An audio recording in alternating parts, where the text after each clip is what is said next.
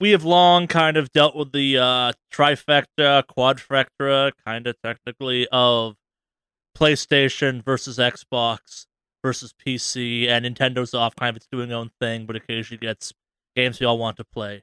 What if I told you there was a fifth contender entering the ring? Ooh, platform wars. I love platform wars. A new challenger has entered the game? And it's not Stadia. Wait, what? I thought we were talking about Stadia. What is it? It's Tesla's in-dash navigation system. Oh, yeah. I heard about that. Woo! Fucking Elon Musk got Cuphead running on the inboard nav system of a goddamn Tesla. It's like, okay. Musk really just does stuff because he can. He really does. It's...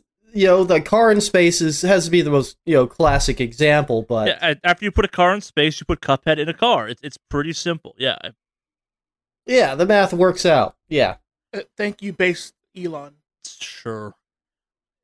So... I may be alone in this, but, like, I actively follow not Elon Musk, but the people, like, doing bizarre bullshit hacks to their computers to install shit like this. Like, I've seen Doom running on a Tesla, I think, at one point. I think I saw, like... This is not new to me, because it's just a little screen, technically. But... I keep waiting for it to happen. Yeah, I'm looking at it, and it's like, somehow, they had to actually port Unity? Is it using some proprietary OS or something? I don't know in Tesla's case. I know in some other cases it's Android. So it becomes a process of, like, just porting whatever it is for Android, technically. And that's why it's older games, where it's like, hey, it's Doom. Doom's simple to port because it's old as shit. Yeah. Oh, you're talking about that Doom. Oh, I thought you were talking about the new one. New Doom. That only runs on Jaguars. Hey. But Cuphead, the notoriously super difficult game. I played it, actually, on my stream once with a friend of mine, and we played it together, and they actually makes the game a little harder. So as I see it, it's in the front dash. Yeah. They put video games in the front dash. That just seems like a terrible idea. I mean, they have it set to, like, if the car's in motion, it disables it or something. It wouldn't surprise me. or if it's in motion, it just raises up the difficulty. It turns your wheel. Now the steering wheel controls it. Yeah. Well, like, Elon Musk loves doing fun shit like this. Like, I think one of my 4 favorite things that he's done has been, I don't know if you guys saw that, but somebody had mentioned there should be a car mode for dogs. So, like, when your dog's in the car and you have to run to the store, it turns the AC on super cold so they're okay. And it plays music, and it has a message that says, hey, dog's fine, AC's on, don't break the window. And he's like, that's a good idea, because somebody sent it to him on Twitter, and he's like, you know what, that's a good idea, coming in the next update. And sure enough, the mad lad actually fucking did it. Yeah, that's the thing, it's like, he's actually, I mean, he's an interesting guy in some ways. Like, he will, like, when people give him, like, talk to him and, like, communicate to him a good idea, he runs with it. Like, I've seen him do this a few times, like, with the, I think it was the Boring Company that does the kind of earth blocks. They did the flamethrower, like, too. Somebody was like, well, somebody told him with that, like, hey, you could use that to make low-cost housing. And he was like, oh, actually, yeah, I guess I could. See, the dude doesn't, he's one of your just classic engineers who just, like, builds things because it's cool, not because there's actually any use for it. But it seems like if you actually tell him a use for his ideas, he's often like, oh, yeah, maybe so. So, yeah, so everybody should get out there and, like, tell Elon Musk things to do. So what would you tell Elon Musk to do? If you could tell him any one or two things to do, what would you tell Elon Musk to do? Go fuck himself and put Destiny 2 in a Tesla? Go fuck yourself. Now go put this game I want on there. Yeah, maybe exactly in that order too, actually. He deserves both. He deserves both. I would say buy or start up your own anime publishing company and start bringing more shit over to the U.S. Because apparently he's big into anime, too. Really? I didn't know that. Yeah, he changed his avatar into something from Full Metal Alchemist, I believe, one time. Or something. Whoa. And people were like, what the fuck? Elon's one of us? Like, Elon Weeb status confirmed. Yeah. So. Yeah. I don't know. I like the guy. So. Yeah, man. Engineers with money. Amoral engineers. He's pretty much a mad scientist. That's why he can pretty much direct him. So I am afraid that somebody's going to suggest to him something incredibly evil, and he's going to answer the same way. Like, just be like, oh, that seems like a good idea. I think I'll do that. Right? Like, I want death rays and all Teslas. Yeah. Yeah, I mean, as long as you're saving the environment, might as well balance it out by, you know, the ability to destroy shit, too. Just throw the... Just attach the flamethrowers that he already created to the Teslas. Right? So just like 20 years from now, if we ever hit this crazy Mad Max post-apocalyptic world, you're going to see Teslas riding around with Elon Musk on the top with a guitar, shredding a flamethrower, and he's got these boring company flamethrowers attached to the sides. You know what? That flamethrower guy is probably the Tesla of his tribe. Probably. Or the Musk, I should say. I mean, Elon Musk of his tribe. He's fucking Nikolai Tesla being like, earthquake machine, bitches!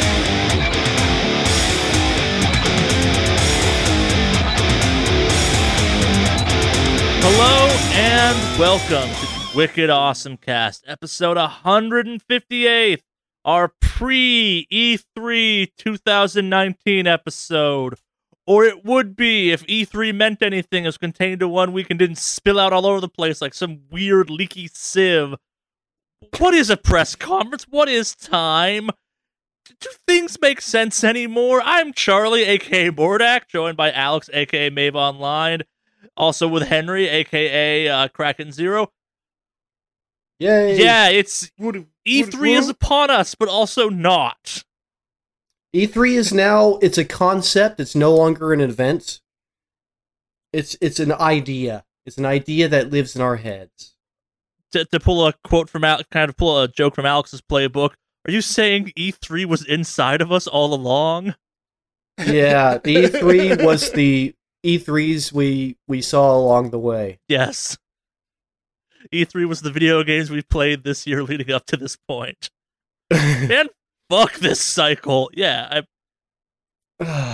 This cycle's rough only because we go through dry spells of garbage like in between, so we have to rely on some dev doing something fucking stupid and then we talk about it. But this time, oh joy, we've got actual good news and things. We do? I believe so. We have news. We can decide whether it's good later. This fucking podcast is the Schrodinger's cat of video game podcasts, where it's like, this is a sealed envelope podcast. We have not watched anything E3 related yet, even though E3 has technically already started, and we'll talk about E3 stuff next week as is tradition. But you have fucking Bungie and Stadia being like, fuck this, we'll do our own thing. Yeah, no, that was like, you know what, we'll do our own thing. With hookers and blackjack. Yeah, pretty much. And it makes me so happy. Yes. Because it's such an interesting development. Anyway, we'll get into that. Yeah. I don't want to jump ahead here. Yeah, well, what have you two been up to? Well, I guess I'll start. Yeah, you've been gone for a while. Yeah. So, I have returned from the Shadow Realm. Oh. I have fought tooth and nail. I got lost an extra week. It's like you continue to not learn anything about the Shadow Realm, Alex. You don't fight the Shadow Realm, you game. So, I fought the Shadow Realm. God damn it. Oh, yeah. I guess I had mentioned before, I actually went down to visit family in California, and it was a good time. I didn't realize how, like, trying to fit visiting everybody was really, like, there was so much time. I didn't realize, like, so much time. Like, okay, now here, now here, now here. And so Actually, I lucked out, too, because I was able to grab breakfast with these two fine gentlemen on the podcast here, which was pretty cool. Yeah, so... I can't remember if we actually talked about this now. We physically were all in the same location for once. Yeah. It was nice. So, yeah, it was good times. But yeah, we grabbed some breakfast, and then I was talking about also trying to visit some old food haunts that I wanted to go to, and I had no time for those, because if I wasn't hanging out with one group of friends, I was visiting family or visiting Mandy's family and all that. So it was a good time though. But it also reinforced that I'm very, very happy I decided to move up to Oregon. I think in the time we were there, we're just like, maybe it's still because I'm still in this honeymoon phase with Oregon, but I really do like it being away from California. Mm. So maybe it's just me and the way I feel about it, but I do enjoy it. Not knocking for those who live there, but it's not my thing anymore, I think. Maybe it's because I was born and raised there. So. Yeah, I mean, that's a thing. Like, a lot of people, like, they, you know, within their own state or wherever they live, they often, like, will not have seen the things that, like, tourists will have seen. Because they've just kind of known it, but, you know, aren't excited about the city they live in.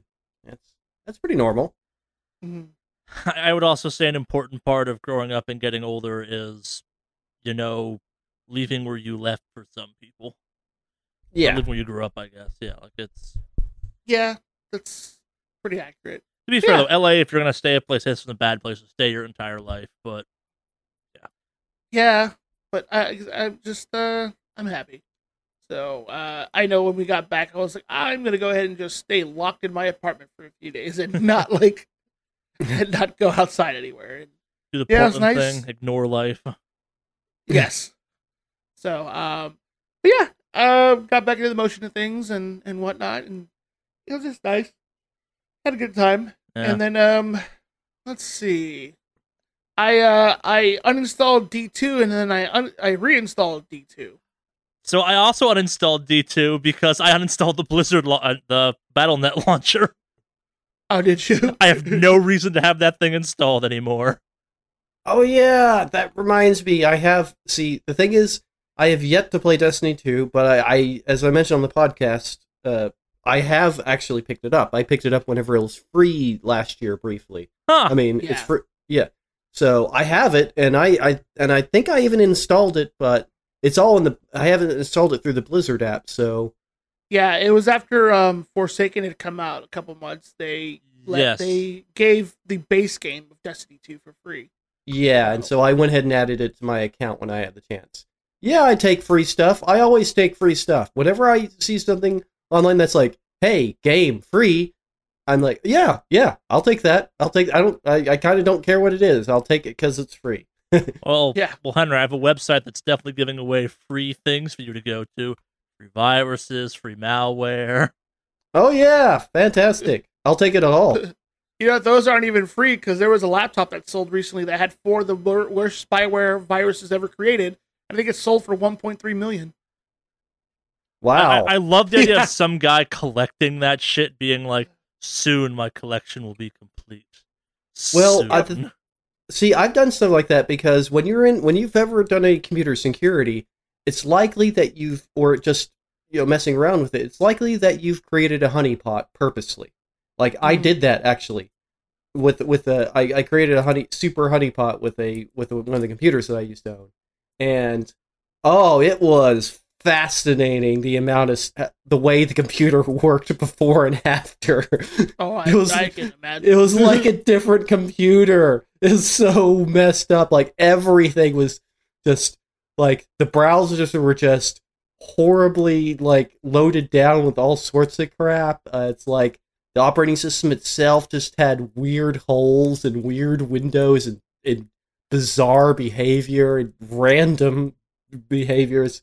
Yeah, so, yeah, I wouldn't have sold it for... Remember, in the end... I wish I would have known.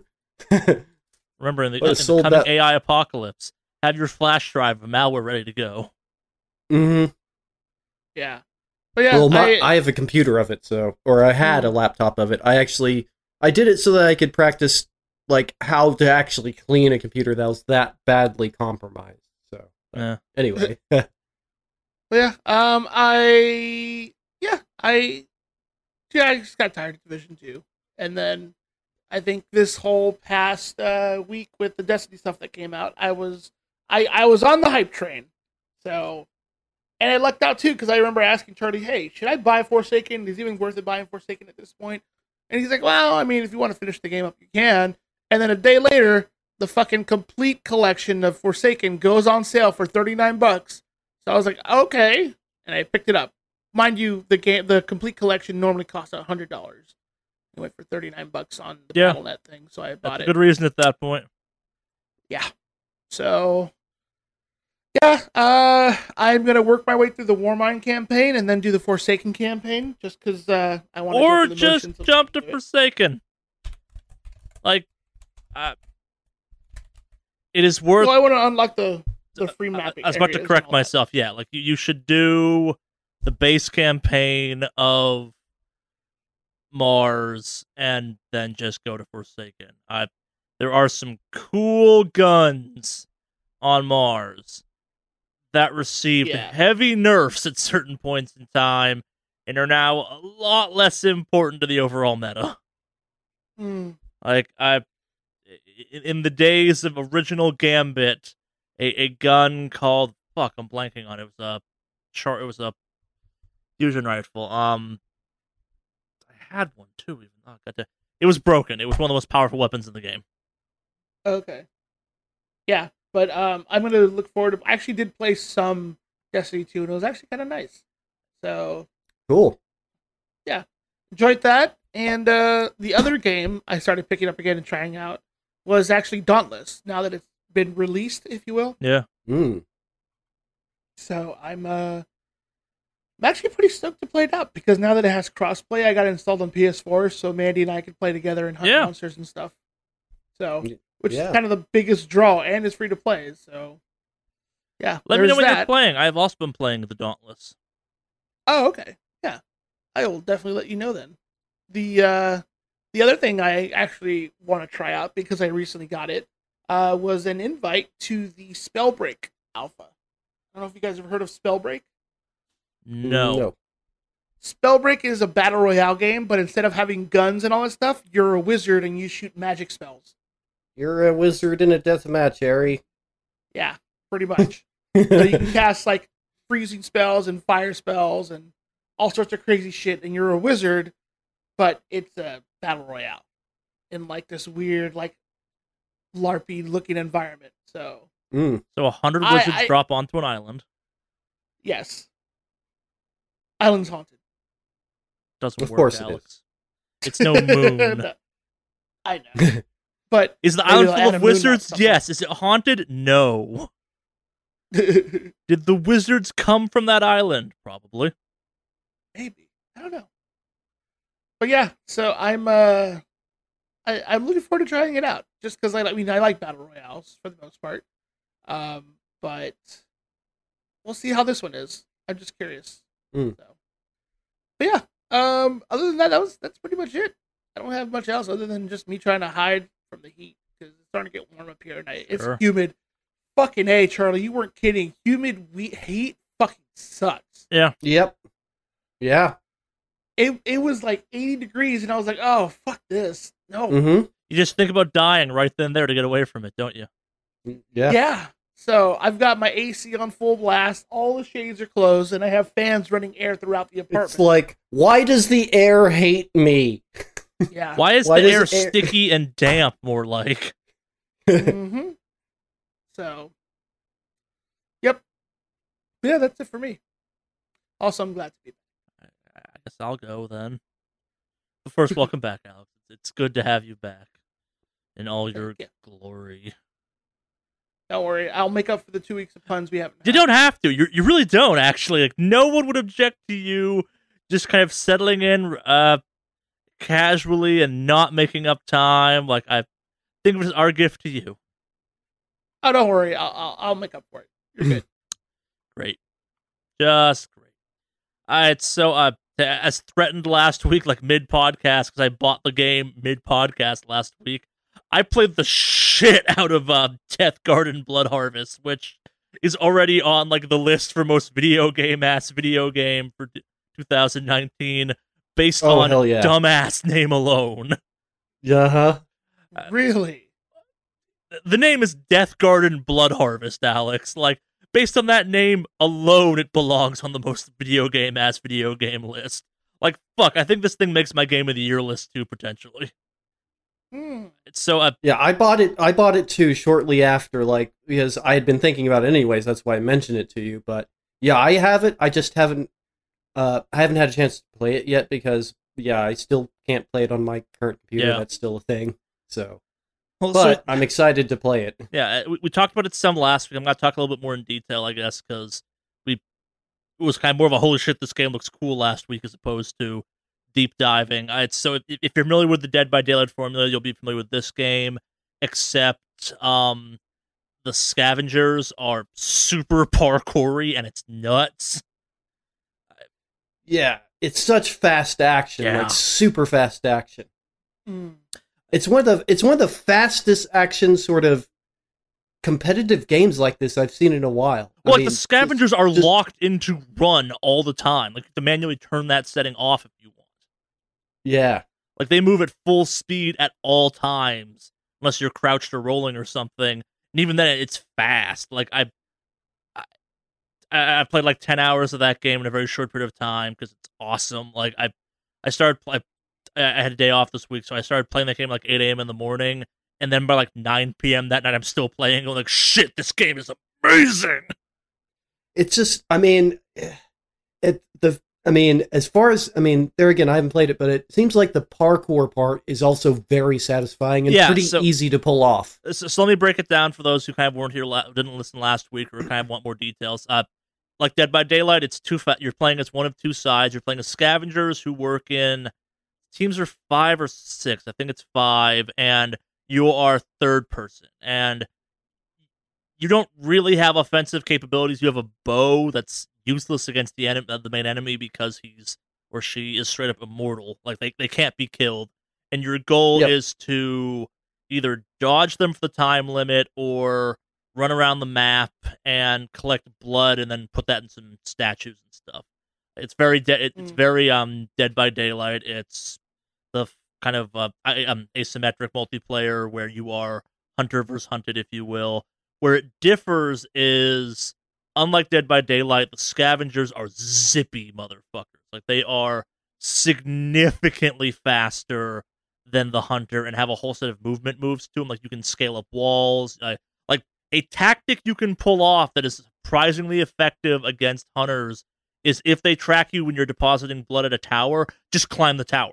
They very rarely look up. Like, it's possible to rapidly run up the tower and then leap off the top of it because there's no fall damage and get away that way. Like, it's a surprisingly effective move. Like, hell, jumping off a cliff and then running back up is, because hunters have less movement capabilities and they're also first person, is surprisingly effective. Like, your best moves are, like, there's no wall running, but like wall grabs, you hang for ever in the best way possible, and you can like jump up walls really quickly. Like, it is possible to like race across the map, which really isn't huge but also isn't tiny, in like no time at all, just parkouring your way the entire way there. And it's fun. Like, I cannot stress how much fun it is to play a scavenger. Like, we're Dead by Daylight, it's kind of tense and it's a horror game.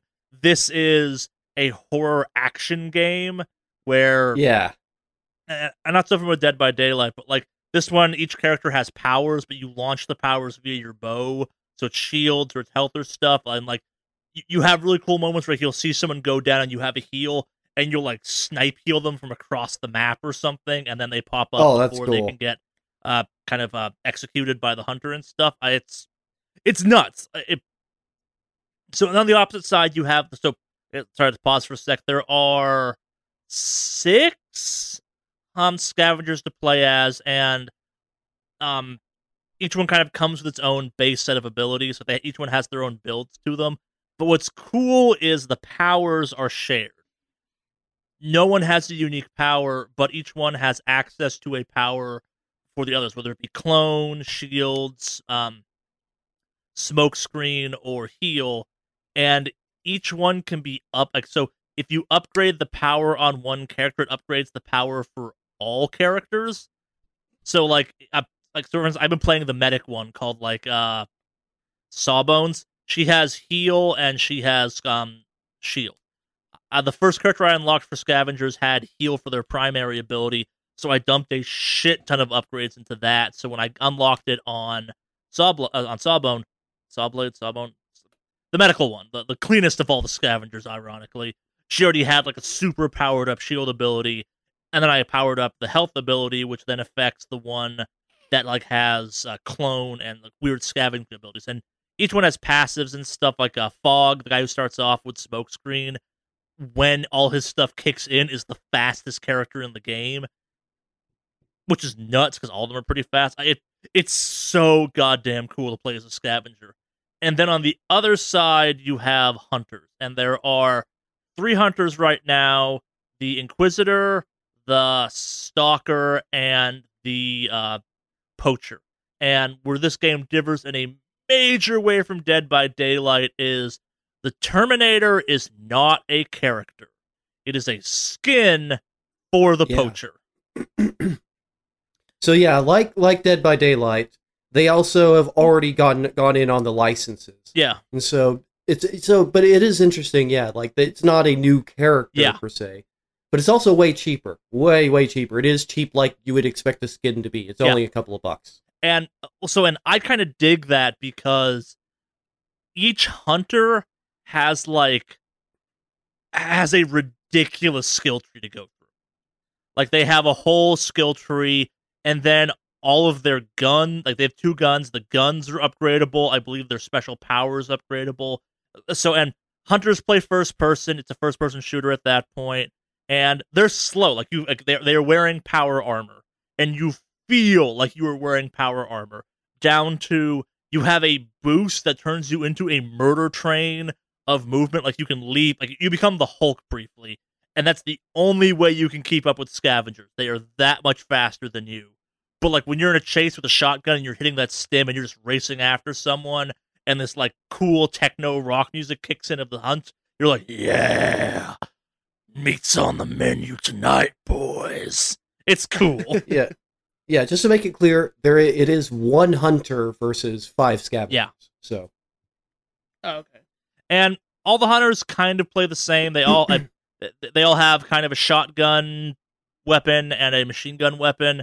This you unlock kind of a longer range weapon for all of them. I think only the Stalker has a sniper rifle though, which seems broken as shit in that game, but also makes sense for that character. It's weird. So hunters start off with the Inquisitor and the Poacher unlocked, and you have to unlock the Stalker, who's the stag-headed one. It seems like a weird choice to make your kind of iconic character the unlockable one, but I also get it because if you're going to lose a round to a hunter, it is probably a Stalker because that person fucking knows that character. And good God, is that active camo powerful? They just come out of fucking nowhere and murder you. Ooh, if he has active camo, I expect possibly. I wonder if they'll throw in his skin for the Predator. Yes, so and kind of Henry's complained, I think rightfully so, in the past that it occasionally feels like the developers take time away from developing their own characters to do the franchising stuff, which I. Totally, it feels like a valid complaint because again, every character in Blood and Death Garden is kind of cool. Even the Poacher, who's kind of lame, is kind of cool in his own weird way.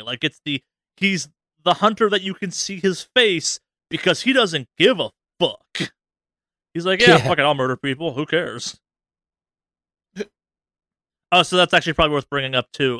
The story, the lore for this game is ridiculous. So the scavengers are actually kind of the bad guys. That's cool. Yeah. So world goes to shit.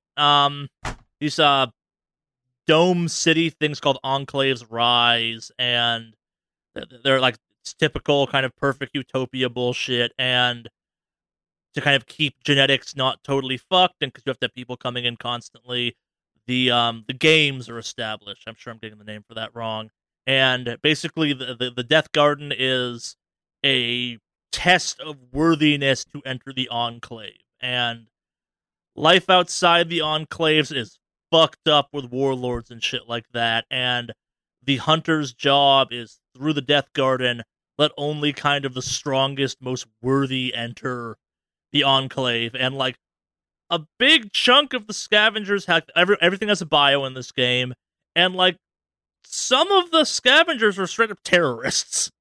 They're like, we're gonna fuck up the Enclave, like, for the warlords. And the hunters are like, yeah, I do this because it's a sacred duty to the Enclave. Like, we have to keep... Like, it's the Enclave's the only safe places for humans left, and we have to keep this place going, because if not, without it, we're fucked. Yeah, we're murdering people, we kind of get off on it, but, like, we're doing a public service like garbage man or postman.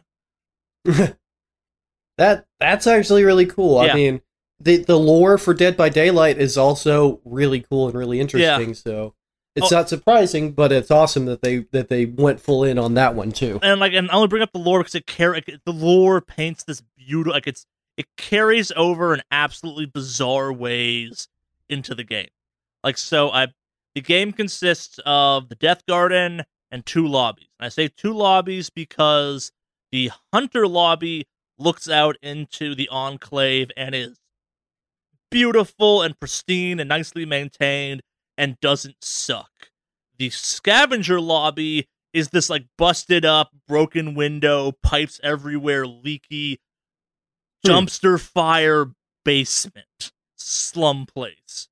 And, like, just on that alone, you get this kind of vibe of what this game is. And the Death Garden is this digital arena. Like, you are playing essentially, literally a blood sport. And you have an arena that digistructs the arena kind of every match. There's 3 or 4 maps, I want to say. Like, I have my favorites. My favorite one does not show up all that often. It's got these kind of funky ruins in it that are really fun to play as a scavenger and maddening as a hunter.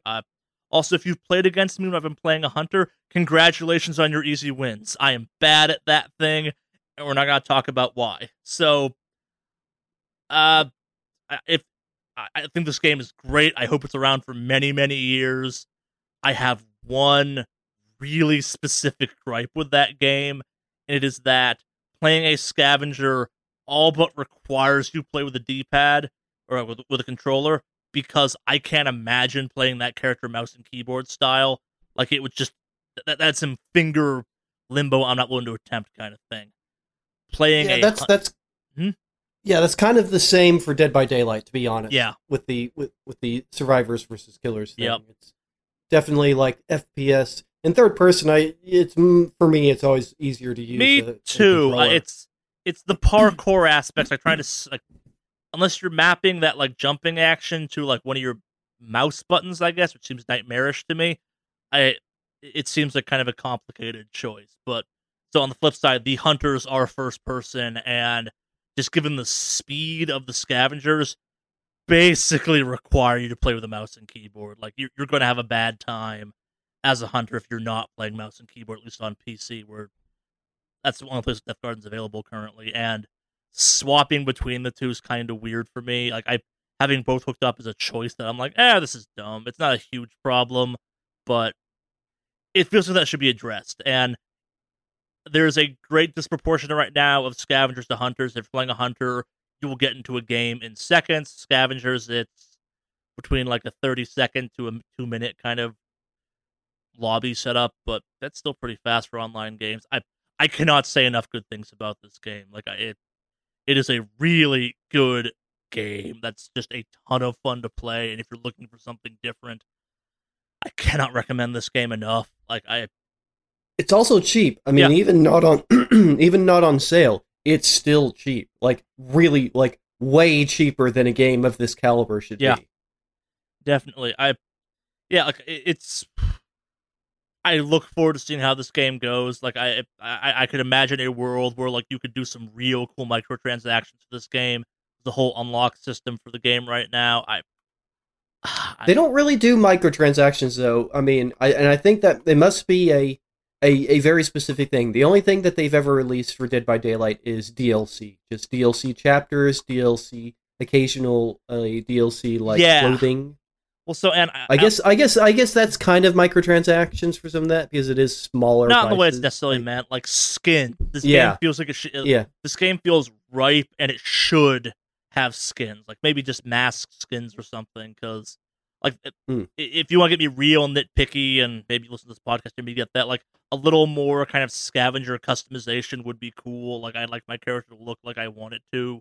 But also, like, this game is super new, and they have nothing but space to grow in, and, like, more game modes that aren't just Blood Garden would be cool, but also Blood Garden is totally fine and awesome to play, so shut the fuck up, Charlie. Like, it's more like this is a great base for a game that you could go just so many cool places with, or you could leave it the same and just keep making it better at this level, and I'd be fine with that, too. Like, it's I would love to see this game grow because, like, what it is a fantastic foundation, and just a couple more game variants, I think, would kind of break up the monotony some.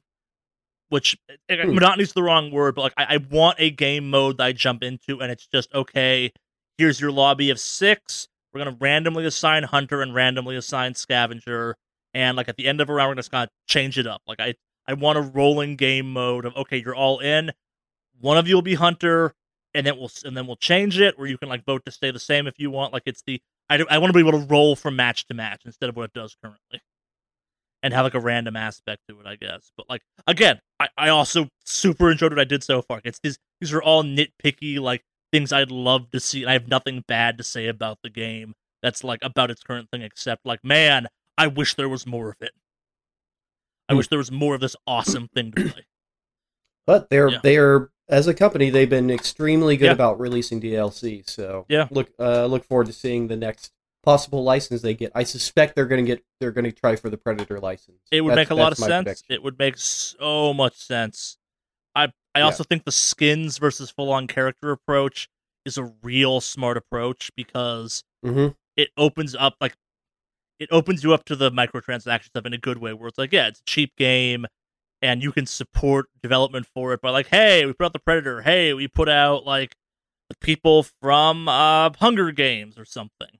Yeah, that would also be scavengers. That sounds pretty fucking legit. Yeah.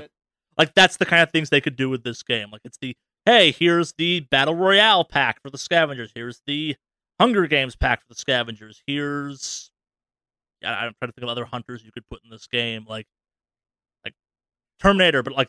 Arnold Schwarzenegger Terminator would fit in this game too.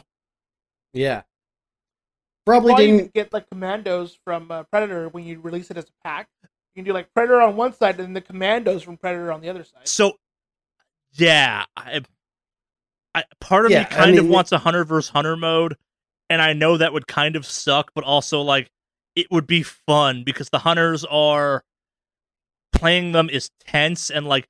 While you feel powerful, you're not like God. You're just more powerful than anything else in the field. I don't know.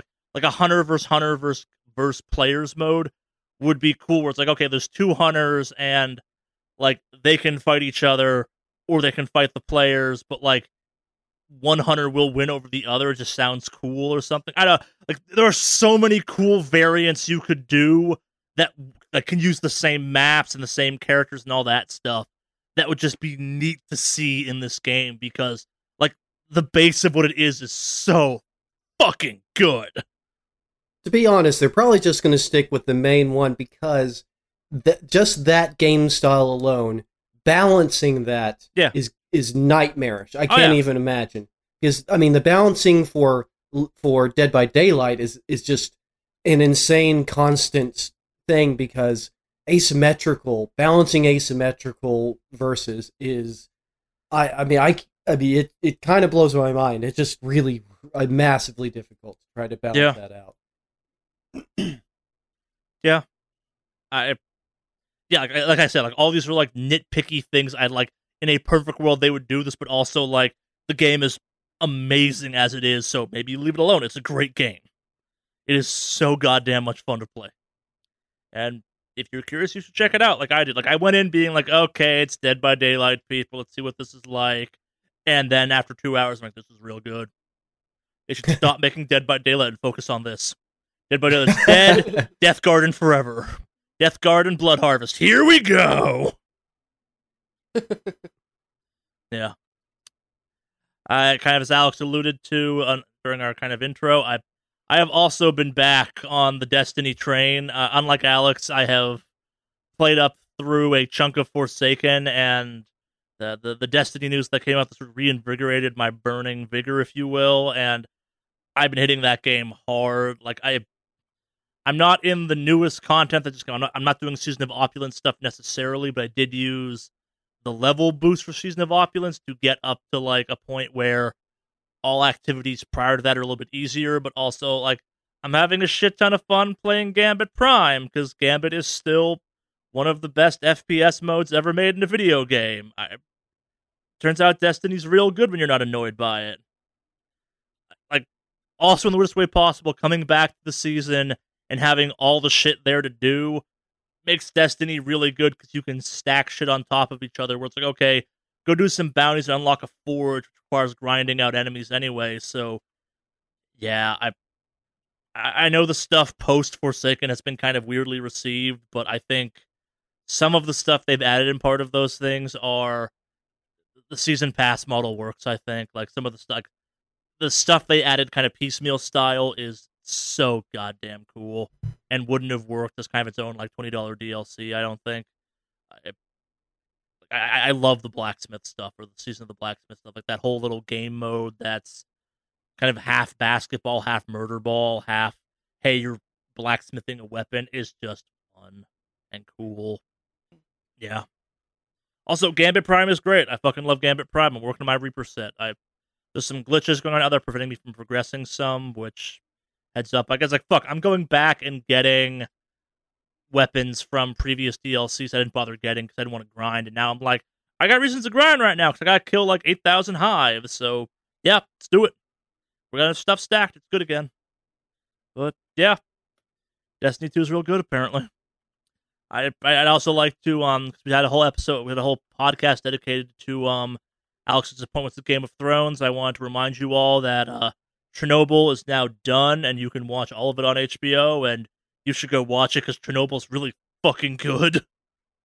Like, according to IMDb, the best show ever made, which I don't think so, but there's actually really, it's funny you mentioned that because I think there was a really interesting thing that had popped up online that said, like, you should lock down the ratings of a show after a certain amount of time so it stays the way it is. Yeah.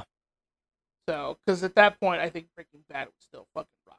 I still love it. I started rewatching Breaking Bad. I would argue Chernobyl is Breaking Bad good.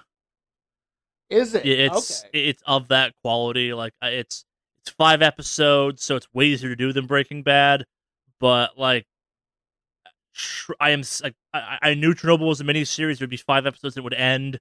I am sad Chernobyl is over because it's really goddamn good. Like, it sticks. Like, it. You know how it ends. The USSR falls apart, but like they still managed to make the ending of the episode, the ending of the miniseries, like, compelling and gripping and surprising, and like maintain the nuclear horror movie vibe through the entire franchise, even when like it's just an episode on like the cleanup and stuff like that. It's a dark ass show that like does not lend itself well to office conversations, because you will find yourself having a conversation about the dog mass graveyard at some point where it's like, yeah, it's fucked up, it's terrible, but man, is it well shot.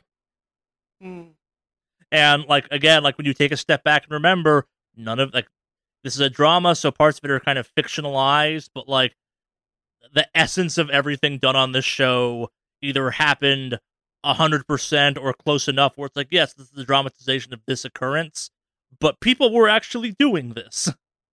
Yeah, like, fun facts about Chernobyl: they killed every animal they could within a certain radius of the power plant to prevent the spread of radiation, and I mean every animal.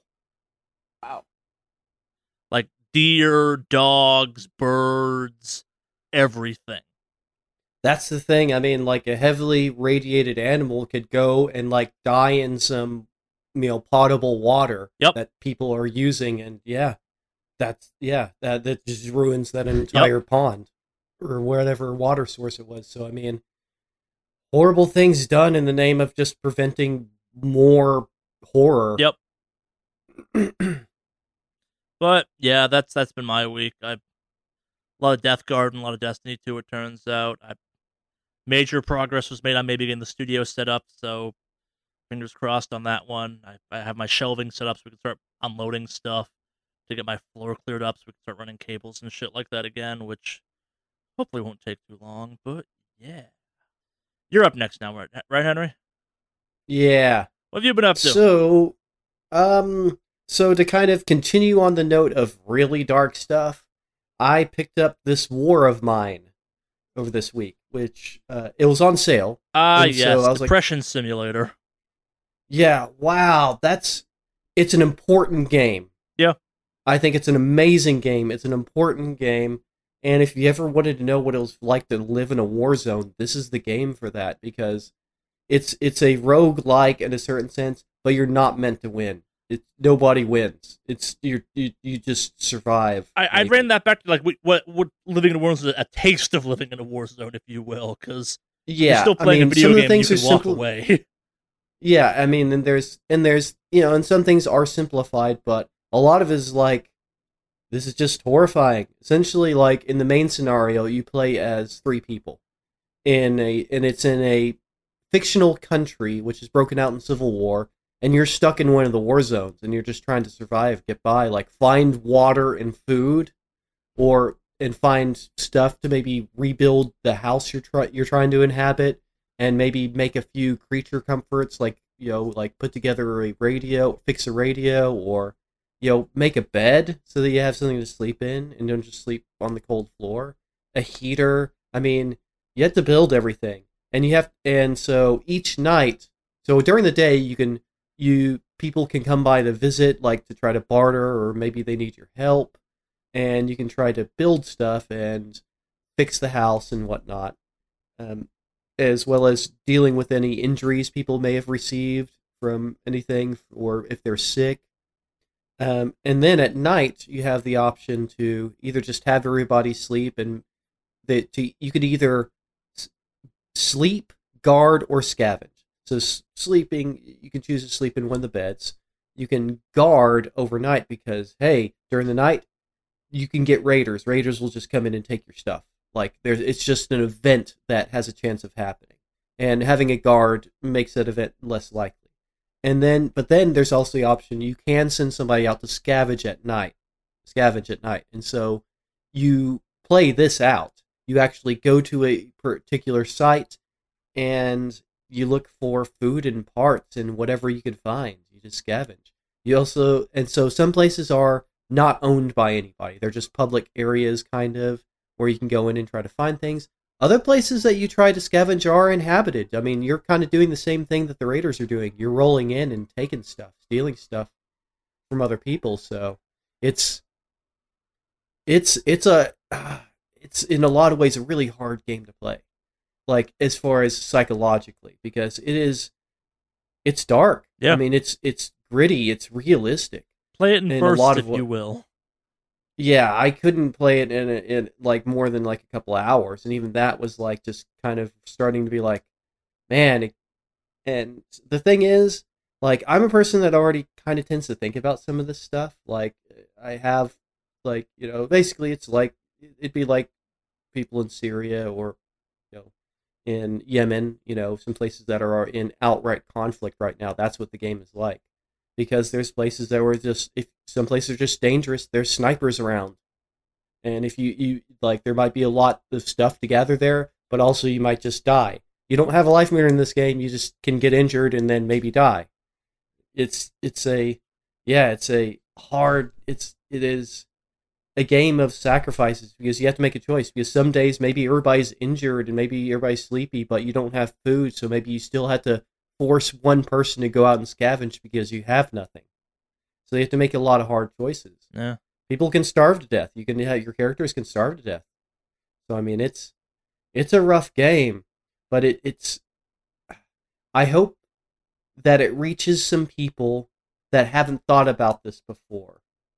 that somebody is playing it that hadn't considered what it must be like and how horrifying war is and how just the horror of war.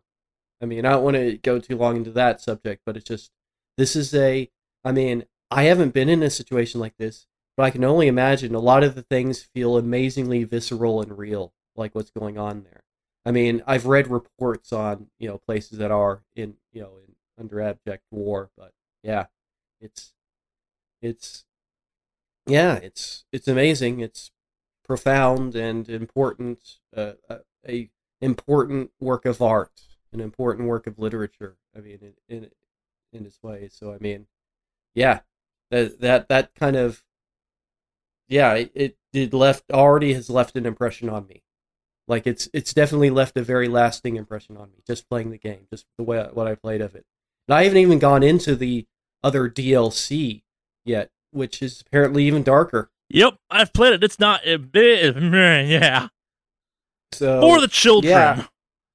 So other than that, I've been playing. I'm still playing some Slay the Spire. I really like that game. That game is definitely an addiction to me. That type of gameplay, because it's a roguelike, and it's turn-based, but it just has this. The mechanics to it, the card mechanics to it, are just so fun, and so I'm still enjoying the heck out of that game. Putting a lot of hours in that one. Plus, it runs just fine on my computer, so that works out well. So yeah, but I mean that's primarily it's just really those two games that I've played. But this War of Mine, it's left a mark on me. It's an important game. If you are interested in that sort of a game or that sort of a theme, and it's just a fantastic game. It's really an amazing game. But yeah, I mean that's the thing. It's like this is one of the games that I point to when people still exist with the notion, oh yeah, games just for kids or games like just violent blood sports. Those are the two main stereotypes. And then I can show them this game among many others. To be perfectly honest, I can show it, but I mean this game is on that short list of. What do I show people who say that games aren't art? Play this War of Mine, and then get back to me. I mean, that's the thing. It reminds me of a court case that occurred one time that was pretty much like the judge made this asinine decision that basically said, like, games can't express a message, therefore they aren't art. It's like, no, I would want that guy to play this War of Mine, and then tell me that games can't portray a message, that games aren't art. Sure. So, but yeah, that's kind of what I got up to. I find it sad that we talked about a literal blood sport in this episode, and also this War of Mine, where it's like, man, we had both ends of the spectrum. Yeah. But I mean, that's the thing, like fictionalized, violence versus that's the thing. It's like, the fictionalized violence, and like knowing that it's fake and knowing that it's not representative of anything. I'm like, just like in movies, it's like that doesn't bother me. This War of Mine unsettles me on a deep, deep level. Oh no, and it should. That game is something. Yeah. So I mean, that's the thing. It's like there again with the sort of video game critics who are like, oh well, they're just violent bloodfest, and it's just making everybody terrible. It's like, yeah, no, the fictional violence isn't like people that leave. That's a very different thing. The fictionalized violence versus something like this will, there again, like this is a whole different type of thing, and it will affect you.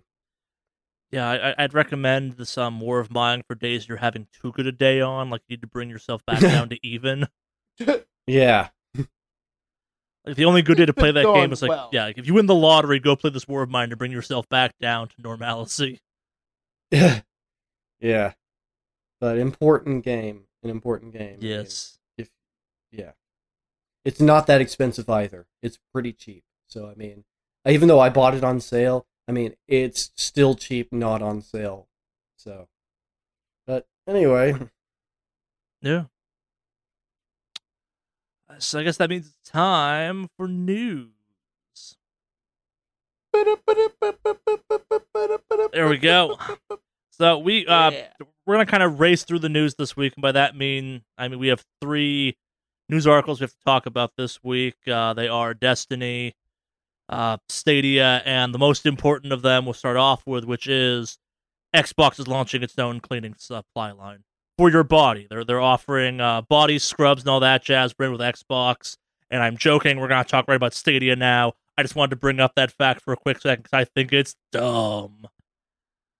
Yeah, wow. So, do they have Cheeto flavor and Mountain Dew? Oh, God, we're not moving flavor on fast enough. No, but it appears to be Mountain Dew scented, kind of. Oh, God. Yeah! Oh, yeah, it is. Oh, why? No. So these fucking normies know who they're dealing with. Oh, no, I'm looking at the combination. It smells like a combination that would smell like body odor. All right, so kaffir lime and winter lemon. That's fine. Finally, and then aromatic herbal middle notes of mint and sage, and woody bottom notes of patchouli and clearwood. The combination of things does not sound good. Finally, a counter for every Smash tournament being like fucking bathe your horrible bodies. Yeah, well, but see, it needs to be Nintendo branded. But I mean, it does not sound like it smells good. The combination, all right, those things individually would probably be fine, but combination sounds like garbage. Like actually, like what you might find in a garbage can. It's like just random food stuff. Henry, I get it. Just because you're not gamer enough to wash yourself with Xbox branded body wash does not mean you need to take it on to those who will. I myself am also not gamer enough, and will track down anyone who buys the stuff by scent. But. I will let you know my review of these products right now. Of course you will. Right. Because I am a true gamer, and everyone should know when I smell like patchouli, mint, and sage and all that. You want to smell like corporate synergy? Yeah. That's right. That's right. Finally, I smell like a brand thinks they smell like. Suck it, nerds. That's right. Everyone's going to know I'm a real gamer. Rocking out. We'd like to announce that Alex has now officially been sponsored by the Xbox. Not Microsoft, just an Xbox is giving Alex money to do this. Yeah. Dude, where's the part I put #ad? I think you just did, so we're covered. Hey! Now the part comes in where they send me the money. Yeah, that's how it works. You say #ad and they have to send you money. Yep. Oh, God, imagine that's how it worked, actually. Like, well, right, if that's the case, shit. Guys, can we take a quick break from the podcast so I can enjoy this wonderful round of Hot Pockets #ad? #sponsorship, #you owe me money, bitches. I expect a truckload of Hot Pockets, thank you. # I'm too mercenary to mention you unless you give me money. Yes. Indeed. Oh, oops, I dropped my Aquafina. #ad. I know it won't. I know it won't happen. But like deep down, all I want is like a fucking herbal essence style ad with this gamer ass shampoo, just like noobs, while the guy's doing his hair or something. I don't fucking know. Life is terrible and a nightmare. We should move on. Yeah.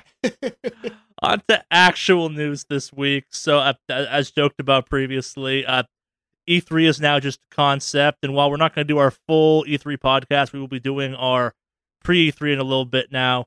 Two news E3-esque things did happen prior to this that aren't technically E3, and the first of which is Stadia.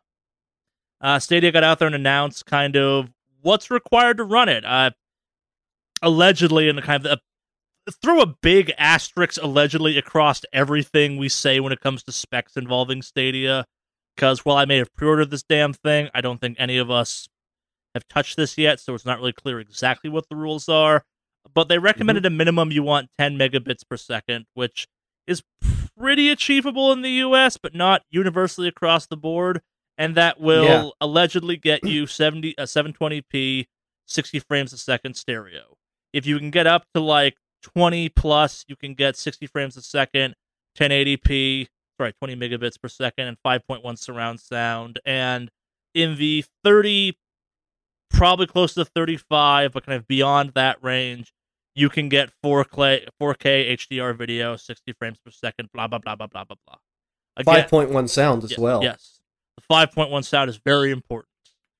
That, I mean, honestly, that's, I don't know of that many games that support that, yeah, but exactly. I mean, it's still impressive. Yeah. My joke was more of how many games actually have that, so it's just another thing you can throw down there. Google had an event. They announced a bunch of games. We're not going to go over all of them, but stuff like the Division 2 is coming to Stadia. It was described really awkwardly in the Stadia screen as... Yeah. All right, yeah. It's an RPG... They put cover shooter mechanics in, which isn't not correct, but also feels like a jank way of describing it. It's an interesting way of describing a thing. Yeah, I love how hopelessly, I guess it's just always, anything E3 related is just always going to be hopelessly a bit awkward. When you actually get real devs in there and real people kind of, and just making them talk. But Division 2. So. Destiny 2 is also coming to that. We'll talk more about what that means in a couple minutes. We got pricing out of this finally. So the Stadia Pro, which is kind of the streaming subscription game, the Netflix of video games, if you will cost you $10 a month. It does not come... Which is not bad. Yeah, that is not bad at all. Depending on what games they get, it could not be bad. Yeah, like, it is a thing. On top of that, you will be able to buy individual games for your Stadia. You'll be able to have a digital library, if you will, of games that will be playable on your Stadia. Which is also very cool. Yeah, and there's no pricing listed for that. You do not have to have a subscription to play the games you own, but you will get it. Basically, the Stadia Pro is kind of PlayStation Plus, Netflix-esque, where you will have games via that you can play so long as you have that. But if you get rid of it, then you lose the games. But you will still have access to any games you actually purchase. So it is possible to play Stadia with no subscription, which for me was actually kind of a big question, but cool. Yeah. They mentioned a lot of interesting things. So, they talking about just what Stadia is. And so they talked about both game players and people who watch games. So that's interesting.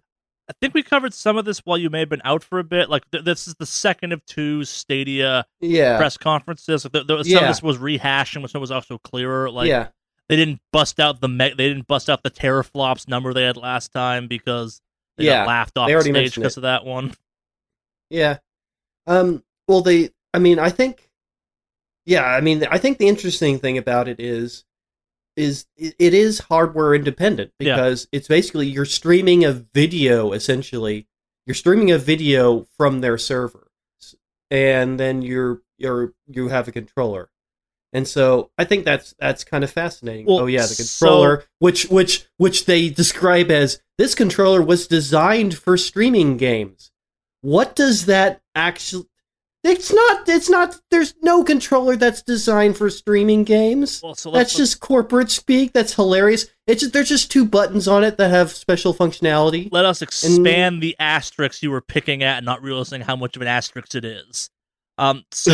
Controllers will run you $70 for standalone controller replacements, whatever. You can get in, I think pre-orders are still up there for the Stadia Founders Edition, which is $130. It comes with the Stadia controller in a cool copy, a copy of Destiny 2 along with Shadowkeep expansion, a 3-month subscription plus a 3-month buddy pass, so I could give one of you two the pass in theory. And this is the most important part, what kind of pushed me over the edge. It also comes with a Chromecast Ultra, which is pretty awesome, actually. Yeah, that's actually kind of an expensive little piece of equipment. This is I've been eyeing the Chromecast Ultra for a little bit, and kind of this is the major asterisk. if you want to play your games on anything but an Android device or a computer, you have to have the Chromecast. Which makes sense. Yeah, it doesn't not make sense, but it's the... Like, if you want to get into real nitpicky specifics, this is essentially just the smallest console ever. Yeah.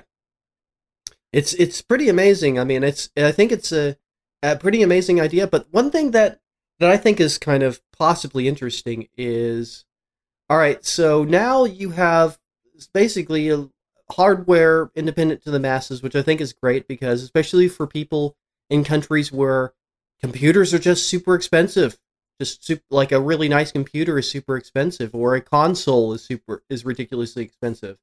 I know that, like, for example, in Brazil, like, the newest consoles can cost up to like a average year's salary for a console.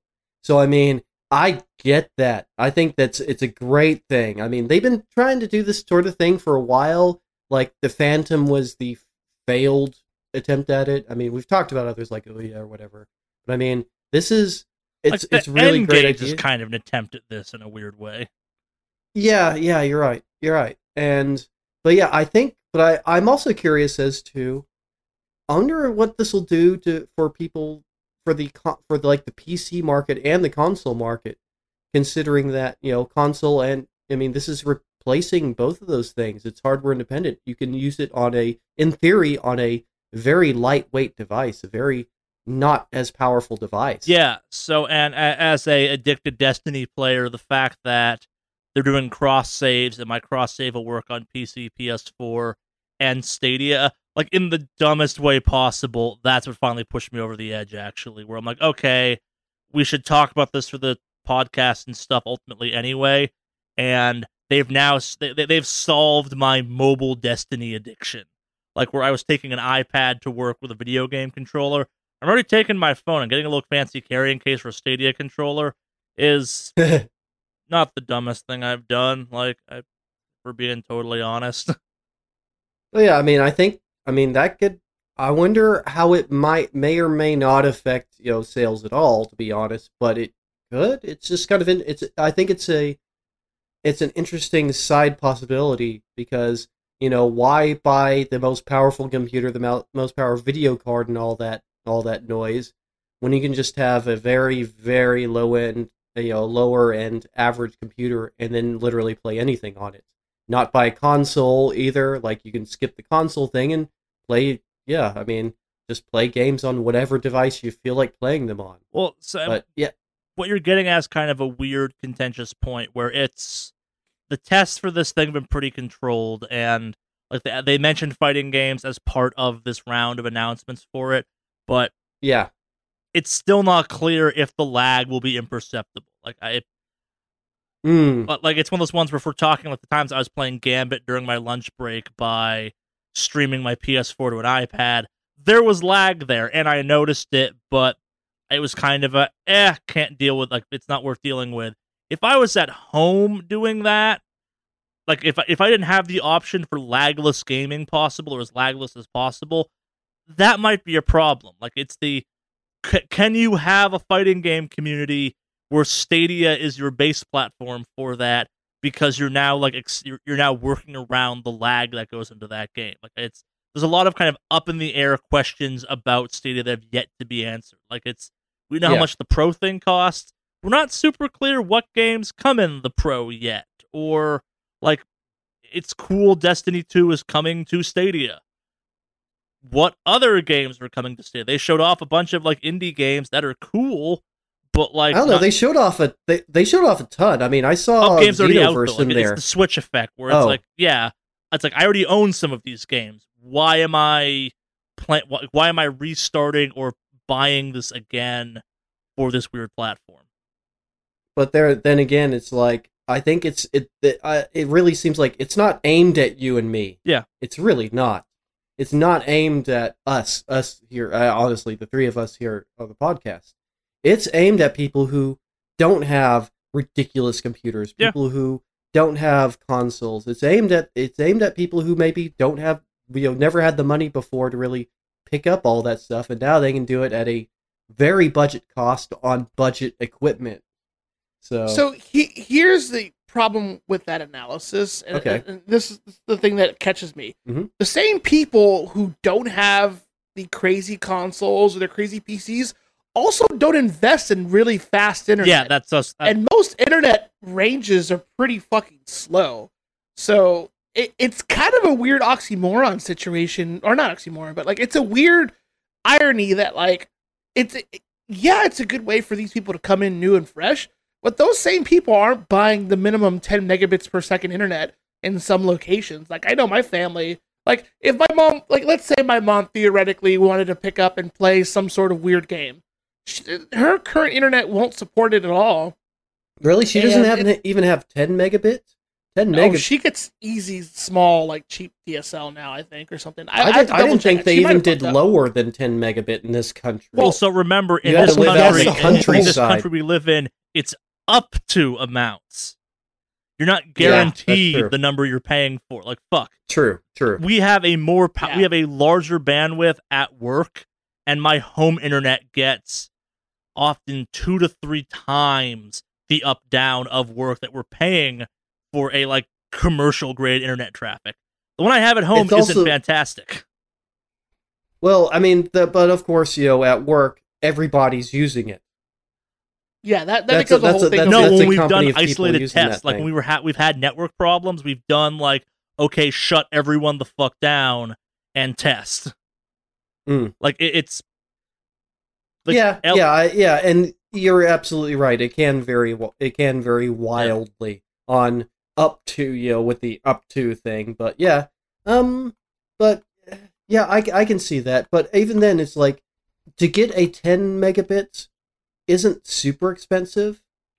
I mean, if it's available, there's half of my neighborhood where it's not available technically.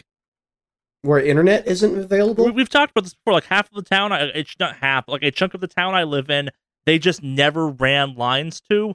So your only option is satellite or to tether your phone. Hmm. Interesting. Yeah. Unless you've got like, you have like, what do you call it? You have these providers who do like some of that cell phone tower internet, but even then it's not that much. That's what my parents use, actually. My parents, because they live out in the countryside, I'm from the countryside. They have their internet is via a cellular phone service. I mean, they have a special modem and everything for it. It looks like a typical modem, except instead of being plugged into the wall, it's just getting cell phone signal.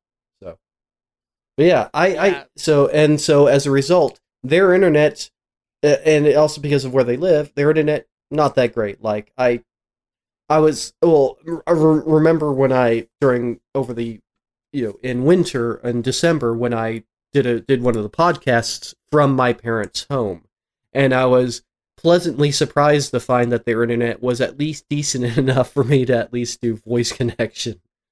So, but I get that. I get that. That not everybody necessarily has 10 megabit internet.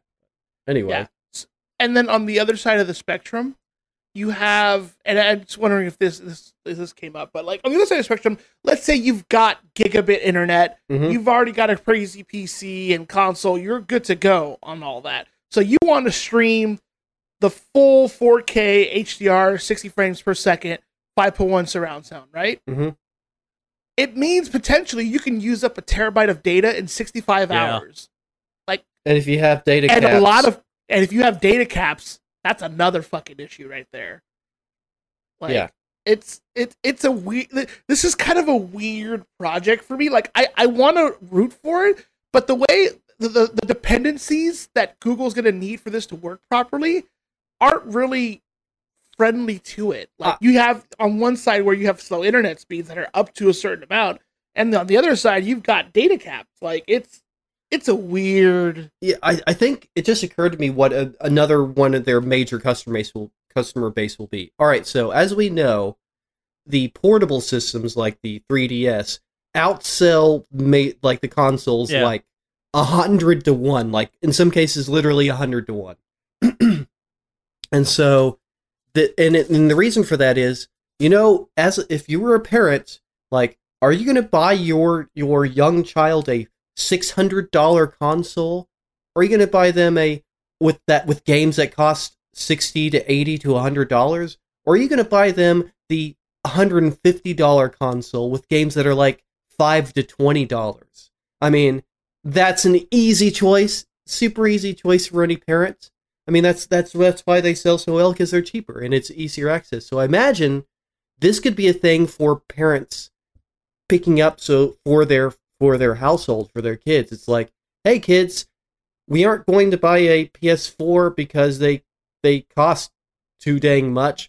But hey, well, I'm willing to pay $10 a month so you guys can play whatever games you want on whatever computers we happen to have around the house, or whatever devices we happen to have. So I think that's the other,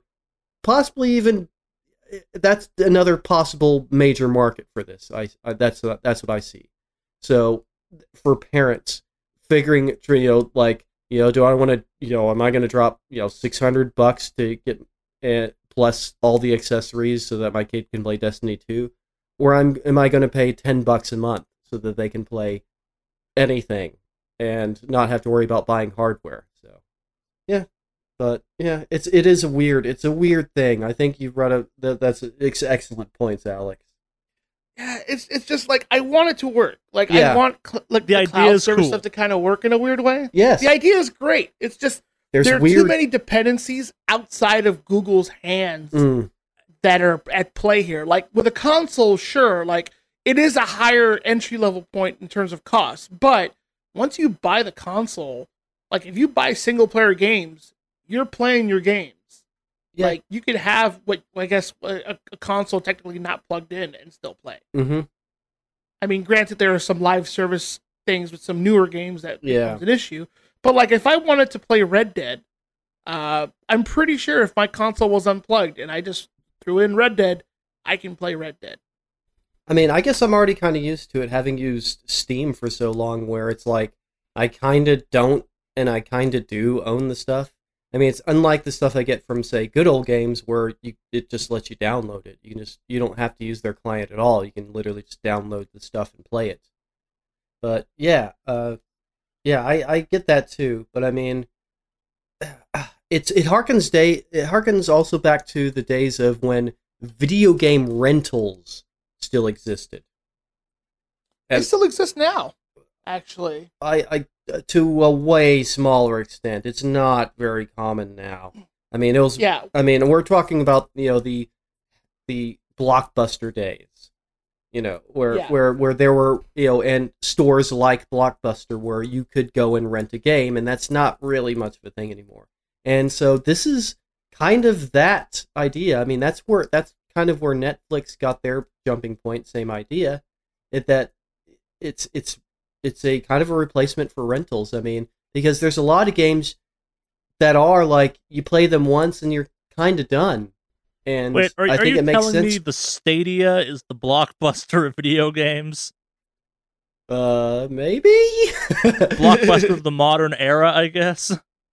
Yeah, but, I mean, well, the same as Netflix was a Blockbuster killer. I mean, this would have been, too. I mean, it's the same idea. It's like, why rent a game when you can pay $9.99 and just not even need the hardware to play it? I mean, so, yeah, I see that also as a thing for, much like, PlayStation Pro, in that, there's these big library of games, but many of them you might play once and be like, oh yeah, I think I'm done with that. I'm probably never going to play it again, because there's most games are kind of a one and done experience. I mean, to be perfectly honest, it's like once you beat the game, a lot of games are like, well, that's we've told the story and that's it.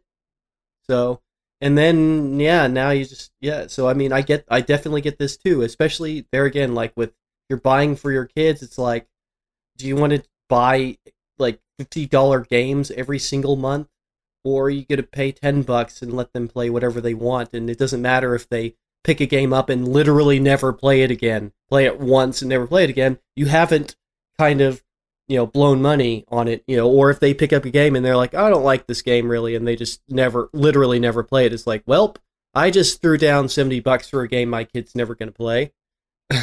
But yeah, so it's just, but there is, yeah, there's weird thing, there's, yeah, to me it just means that Google Fiber should be everywhere.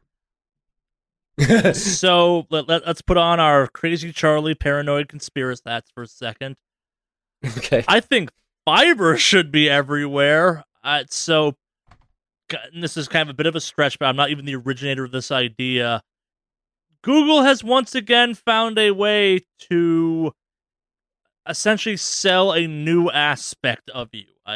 If you don't think the Stadia will in some way be capable of monetizing whatever useless data it gets out of you, like down to the hours you play or how often you press that goddamn A button, for lack of a better phrase. Yeah, it's coming. Yeah. Well, I mean, they already do that with Steam, and I'm sure they do it with the Epic Store. I mean, that's just they track all that stuff. It's right. My the point hours being, Google is bigger and scarier with some of that shit, and where Steam is selling games, hypothetically at least, Stadia is Google's selling always been about souls. That metadata. Yeah. Yeah. They've just now found a way to make you pay them more money to be the product. Yeah. And yeah, I think the biggest hurdle this thing faces is internet. And like countries like Japan that have fucking kick ass internet, or people like me that have South Korea. Or like people like me, like it's my phone has a busted cell phone plan. Most people don't have the legit unlimited data I have. Like it's the chances of me using Stadia at home at any frequency are low. The chances of me using Stadia like at the office during lunch break are infinitely higher because I've used a shittier version already. Like fuck, I was texting Alex about like, yo, explain Pixel 3 phones to me because that's the phone this is most compatible with. I'm sure it will come to other phones pretty quick. Look, I need a new phone, and part of me is like, maybe. Pixel's a solid phone, but like I said, that OnePlus. I'm a big fan of the OnePlus. This is not the time for phone chat. Just like my point being, like it's of the three of us, I'm the one that bought this and probably the most inclined to buy it for like dumb reasons, like yo, I can take it to work and play on my phone at lunch because I have a Destiny addiction and a round of Gambit makes me happy. But yeah, like I think you hit the nail on the head where it's. This isn't really for us. Like, this is not a product necessarily for us, but it might be. But also, I think all of us demand, like, laglessness in a way that I don't know if this thing will deliver. Maybe it will, maybe it won't, maybe I'll be like, fuck yeah, I'm never buying another console again. Fuck Steam, fuck PCs, fuck everything, but I don't think so. Like, again, looking at this thing, I'm not unconvinced this controller won't be problematic. Like, something about it just screams not good enough PS4 controller. Yeah, well, I mean, but they also straight up said that you don't need this controller. You don't. For browser play. For the, like, streaming to your TV or to your phone, I think you do. I guess, well, how would that even work? Well, I mean, that's the thing, it's like, is this controller Wi-Fi enabled? I think it's I believe so, and I think it talks to. I think it's Bluetooth. Actually, I'm sure they said that somewhere. But I think it's one of those ones where only like the only way to play Stadia on your TV is with that what's it called, the dongle thing for a TV, the Chromecast Ultra. The Chromecast. I suspect if they're smart, and this is how I do it, so I'm assuming they're smart. So does the Ultra have a Bluetooth thing built into it? Yeah, I think it does. Which is, that's impressive considering that, I mean, it already has a Wi-Fi thing inside of it. That's what a Chromecast is, essentially. It's a Wi-Fi access point. And maybe it's a Wi-Fi point, but I could imagine it only recognizes Stadia controllers. Like in the same way that like, I own a special controller for playing games on an iPad, I had to get a bullshit, like, third-party, we make these specifically for this and got approved through a whole dumb process. You can't, like, they announced this recently, like I think this week even, like you can't just plug a PlayStation 4 or Xbox controller into a iPad via kind of connection or connect it wirelessly. You have to use like one of two controllers that like it officially recognizes because iOS is a weird little nightmare unto itself. Yeah, that's just Apple being a little closed off like right. But what I'm saying is like Google could do the exact same thing. They can't stop you from doing it in browser mode, which is just like you playing a PC game at that point. Like it. Yeah, the browser mode is the one that makes the least sense, but I also get the most. Where it's like, yeah, you can run it on a shitty laptop at that point. Cool, mm-hmm. But you're essentially PC gaming at that point. You're losing the whole hardwarelessness. The no bulky console, or I'm playing it on my phone. I bet that requires the Stadia. I bet that requires the Stadia controller 100%. So do you think the Stadia app is only compatible with the controller? I think that is my assumption. I might be wrong. But, like, it's the... Here's the cynical thing. Like, if I was doing this, that's how I'd do it. Mm. Like, for no other reason because it forces you to buy the controller. Yeah. And, man, that's an expensive controller. But it is because, yeah, it has some... It's got two whole extra buttons, Henry. I mean, it's designed for streaming games. Yeah. Whatever the fuck that means. If it's just Bluetooth, all the current controllers are Bluetooth. I mean, that's not special. Yeah, I don't think it's a connectivity thing. I think it's literally the Chromecast, your phone, the Stadia app won't recognize anything but this, the same way that plugging a PS4 controller into an Xbox One doesn't do anything. It goes like, fuck this, no. Like, there are ways around it, but yeah. Mm. But I think this is, we'll see. Like, there's no way we can say much more about this in a meaningful way, like until it comes out. Yeah, it's one of those ones. If it works in where I live, it will probably work where you live, Henry. And like, doesn't your building have like gigabit, Alex? Do I have gigabit? I think your apartment's wired for gigabit, though. Technically, right? Like, I know. Technically, yes. Like, Portland is more progressive internet-wise than LA is. They have better, sort of internet kind of thing. Like But, like, also, like, next time you go to Oklahoma, I'm probably loaning you this thing to see what nightmare that is, Henry. Oh, yeah, I'm not... like I said before, like, I was just, like, happy to be able to share voice chat. Yeah, no, like, it's the... We will embark upon a bizarre adventure of Charlie goes places with Stadia and does things. Like, it's like, can I play in a volcano? Can I play in a blizzard? Can I play at a funeral? Yeah, apparently. But I get glares. It's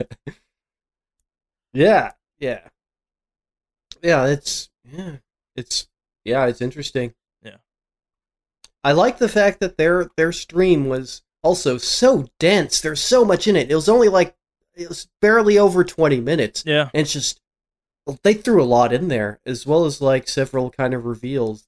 I do have to say the one reveal that looks the most interesting to me is the one called Guilt. I think that's maybe how it's pronounced. I thought you were going to the Baldur's Gate 3. Yeah, G-Y-L-T. Oh yeah, they announced Baldur's Gate 3, which... Alright, so I played the original one. I don't know. I don't know. I guess I'm... Okay, cool. I thought you'd be all fucking over this, just given your gaming interest. I thought I would be too, but I think I was always less interested in the Baldur's Gate main series than I was on other games done with the same engine, like, Planescape Torment, which is unequivocally one of the best RPGs around, honestly, like, as far as storyline, just really cool storyline and really cool character interactions, so much voice acting. You ever play that? No, I'd never heard of it before to this, right now. Planescape Torment. It even has a spiritual successor sequel called Torment: Tides of Numeria, which is and isn't because it's not officially D&D licensed. I know the blue guy from the box art, but that's about it. Yeah. Oh, it's an extraordinary game. Extraordinary. And tons of voice acting. All of the characters interact with each other as well. And like your main kind of like I guess he's sort of your sidekick. Mascot sidekick character Mort. He's voiced by Charlie Adler, and if you don't know who Charlie Adler is, he's done tons and tons of voice acting, so including like Roger Rabbit and just, I mean that's old, but I mean he's done tons of voice acting. He's a famous voice actor, and he does Mort, and it's amazing. But yeah, the storyline is really incredible, twists and turns. The characters and what you start to find out about all the characters, and even has characters like that really don't get along, and you can't put them in the same party. You can't have one. It's like mutually exclusive. But yeah, I mean, so that's my favorite of the sort of that engine, games made with that engine. And it just blows away Baldur's Gate. Baldur's Gate, I got bored with, straight up. Like Baldur's Gate 1, I didn't even finish it because I was just like, and I have the remastered one too. And I went back and played that, and I was like, yeah, I kind of remember like, this game didn't grip me. It's the storyline is kind of... I mean, there's interesting parts to the storyline, but there's not enough of it. I mean, maybe if Baldur's Gate 3 comes out strong with a more in-depth and engaging storyline, for me personally, yeah, I'd be interested in it. But yeah, the Baldur's Gate series, I just was kind of meh about, to be honest, because it's just the stories were kind of thin. Mm. In my opinion, anyway. Don't at me on this. It's an wildly unpopular opinion. You heard it here. Henry hates Baldur's Gate and you. But yeah, I mean, but for me, Guilt looked the most fun because it's a horror. I love horror games. I love horror as a genre. That should be obvious by this point. And it's a horror themed game. It looks kind of like Silent Hill, except you're a very young kid. Like, it looks pretty cool to me. Get Packed. I love these kind of. It looks weird. It looks in a press conference that was dry. It felt fun to see that. If you've ever seen Overcooked, if you're familiar with the Overcooked game, that's what it reminds me of a lot. Overcooked. I wonder if it's even this. Yeah. Oh, and yeah. I mean, those are. I mean, that's a party game, and it looks like a lot. It'll be a lot of fun. I mean, I have to say, and I will say this: there are sort of launch titles, these 5 or so launch titles. It's a good mixture of stuff. I mean, they're missing a couple of genres, like the sports, namely, and a fighting game, but those were hinted at near the end in sort of a quick flash of games that are probably coming to this thing, or maybe have already said they are. But in any case, yeah, it's a pretty good mix of stuff, to be honest. Get Packed was a good inclusion, I think, to mix it up, like, because not everybody always is all about, you know, loot shooters. I have this written in my notes. Ghost Recon Breakpoint. I super don't care. Yeah, the more they show of that game, the less I'm going to buy it, in all honesty. Like, a follow-up to a game, I'm like, this could be cool as a sequel. I might check it out then.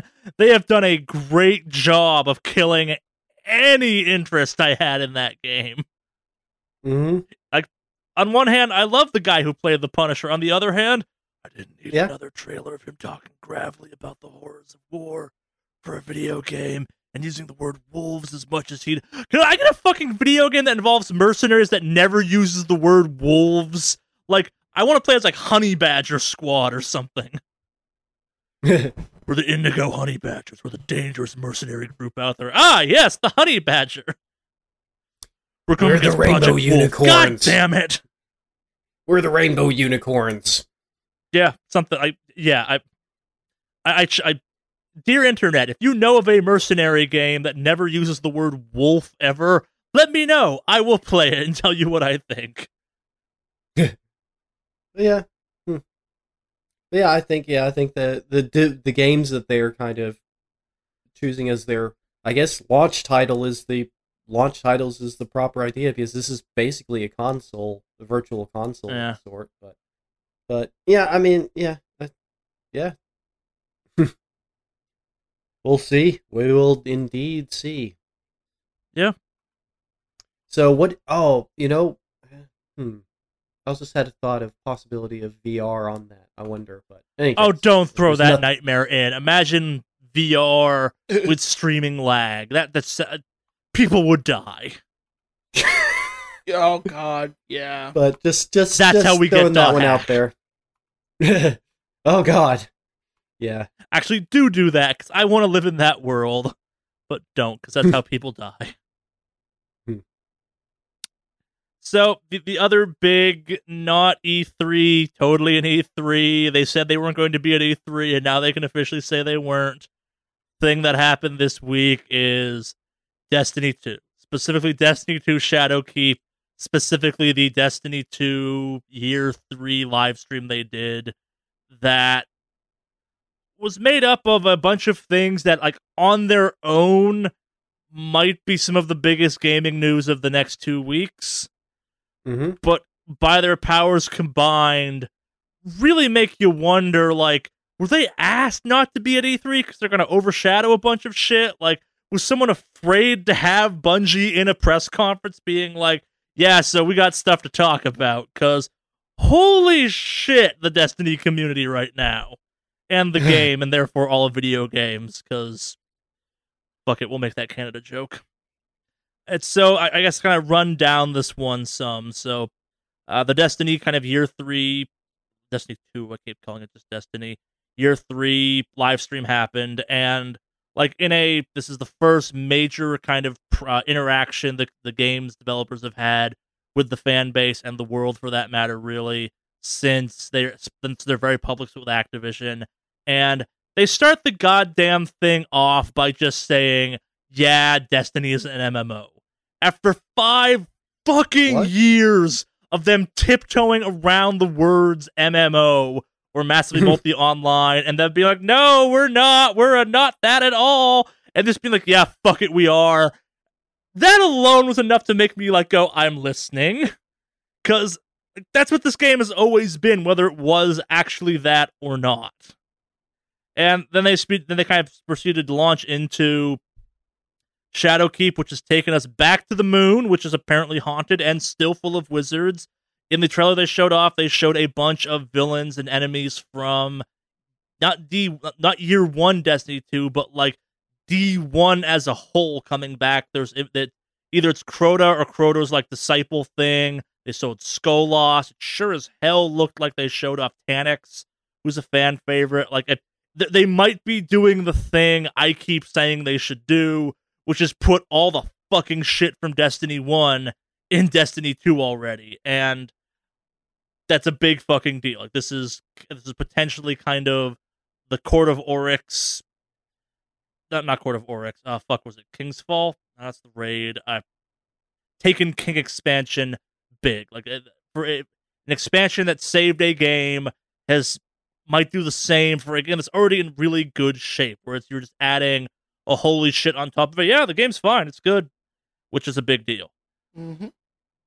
On top of that, they announced that they are severing, as part of the Activision sever, they are now moving Destiny 2 to Steam, which again is a big fucking deal. They did this in the trolliest manner ever, which I could hear the entire internet collectively go and then breathe a sigh of release at, which was they said they need a new Epic partner for PC distribution.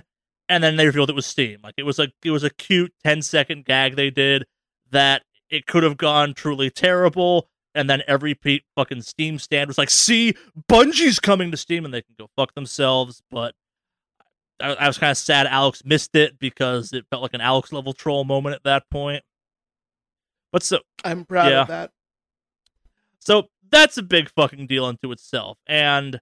But then, like, again, we're not done. So the game is technically... There have been rumors about free-to-play Destiny for a while. And while Destiny is not technically going free-to-play, it also technically is. The base game of Destiny 2 is going free-to-play. And I believe that means everything up through the end of Forsaken, meaning kind of Shadowkeep on, that will be paid expansion stuff, but Gambit, Crucible, the base storyline, the strikes that you kind of know of as of right now, you can just download Destiny 2 and play that stuff. Meaning, if Henry, who has never played Destiny before in his life, and I want to play, we can, as long as we stay in the base activities. And like Gambit, Crucible, and Strikes are all base activities that can benefit players of all levels. And they're also doing this whole new kind of reworked little light system that will help boost you to, quote, relevant levels faster. And as part of that, again, this is kind of the Destiny 1 nerd in me coming out, they're bringing back the incredibly cool, like sets the lore for the rest of the game intro mission from Destiny 1, where you wake up in a fucking car graveyard from being a zombie. They're doing the first mission from the first game, right? Yeah. Yeah. Sorry, yeah. That, yeah, no, yeah, it's... A correction. It's it will be right.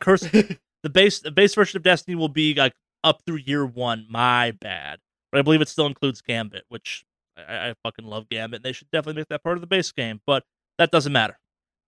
What matters is, like, this is a big deal. And so then, on top of all of that, we Destiny fans are getting the thing we keep wanting.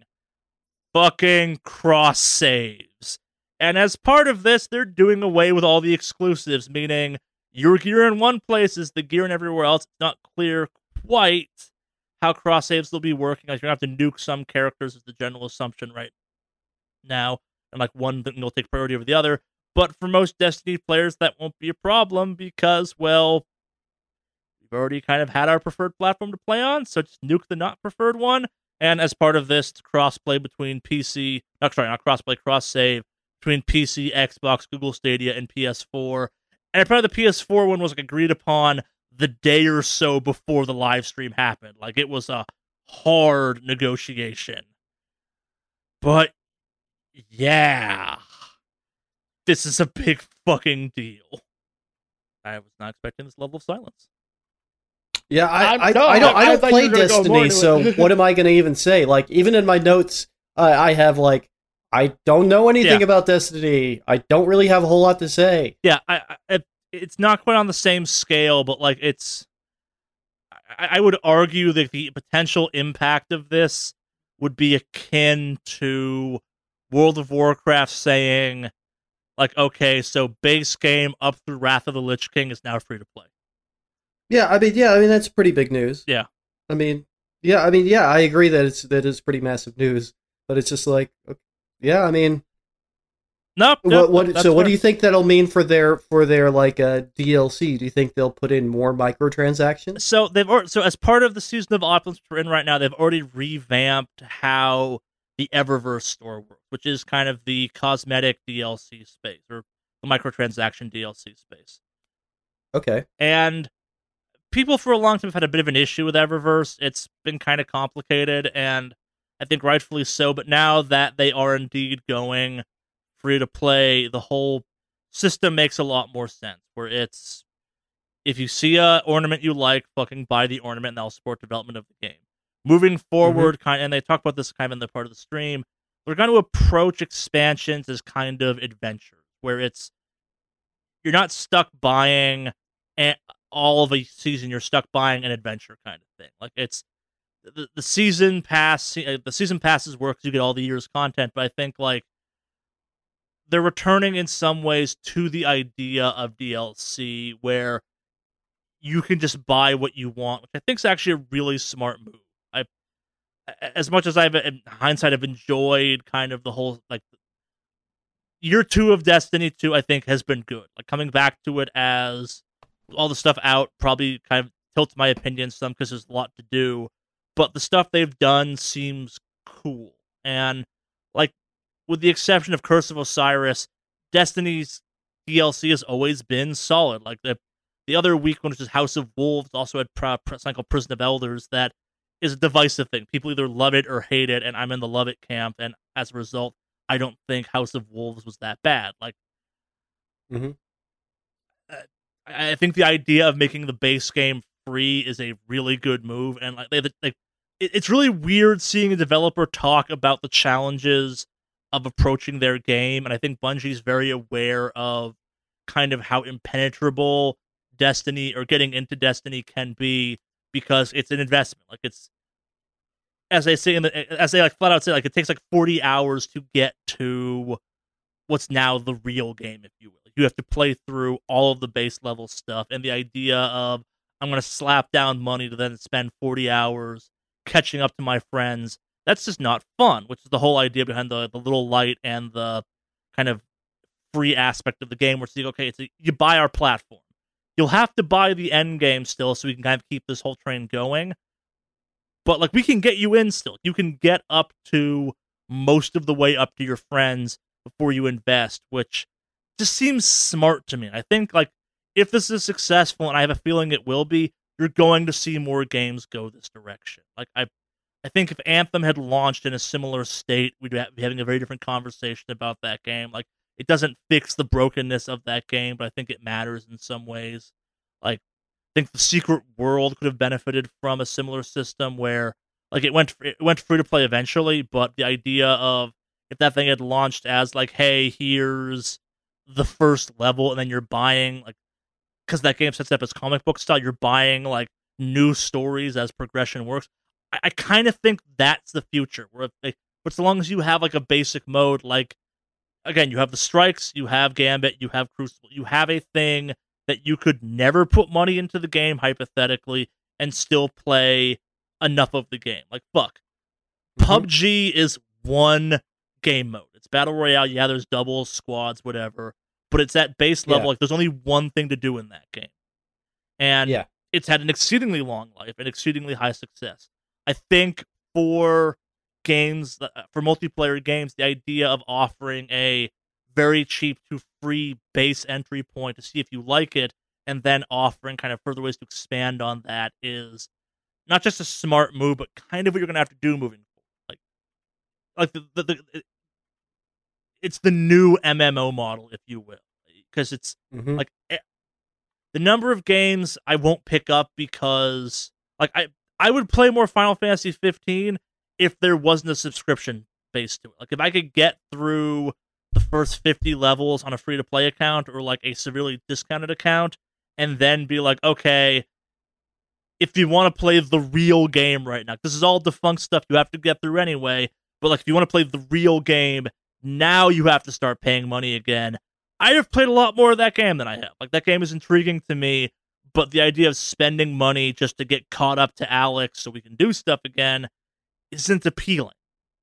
And, like, the point of MMOs is you play with your friends, you play with other people, and the idea of getting caught up to those people is a problem that this hypothetically fixes. Like, it's the take your time, you'll get there, it's not costing you anything, but when you get there, then you'll have to shell out some coins so we can keep this thing going. Like, it's the, you're still paying for a game at that point, but you're not, like, it's the free sample principle, like at Costco or other kind of grocery stores, where it's the, okay, if you like this, you'll buy it probably. If you don't like it, we've just taken up a little bit of our server space, and still you engaged with it. Maybe you dropped a couple coins and have the Eververse and bought a cool skin for your gun or something, because that was like $1 versus $40 or something. This is what I've always wanted Destiny to be in a weird way. Like, it's the, like, in a perfect world, we'd have never left Destiny 1, and it would have been like every year and a half, 2 years, hey, give us $60, we're giving you a giant fuck-off expansion, or every year, give us $30, big expansion kind of thing, and keep going from there. Yeah, I mean, that's the thing. Like, I will straight up say that one of the things that kind of kept me out of ever playing Destiny was the price, especially, like, learning that to play. Like, I remember the first time I was talking with somebody when Destiny 1 came out. Yeah. And they were totally, this is a person who's very good at the game and is totally into it, but I was like, the amount of money it takes to actually have the full package is like hundreds of dollars. I am not going to spend literally hundreds of dollars on the game. That will literally never happen. I've never done that, and I never will. It's like, even on games that I like that are, I won't spend that much on DLC. Yeah. I haven't spent even a fraction of that. And man, Destiny has the most expensive DLC I've ever seen.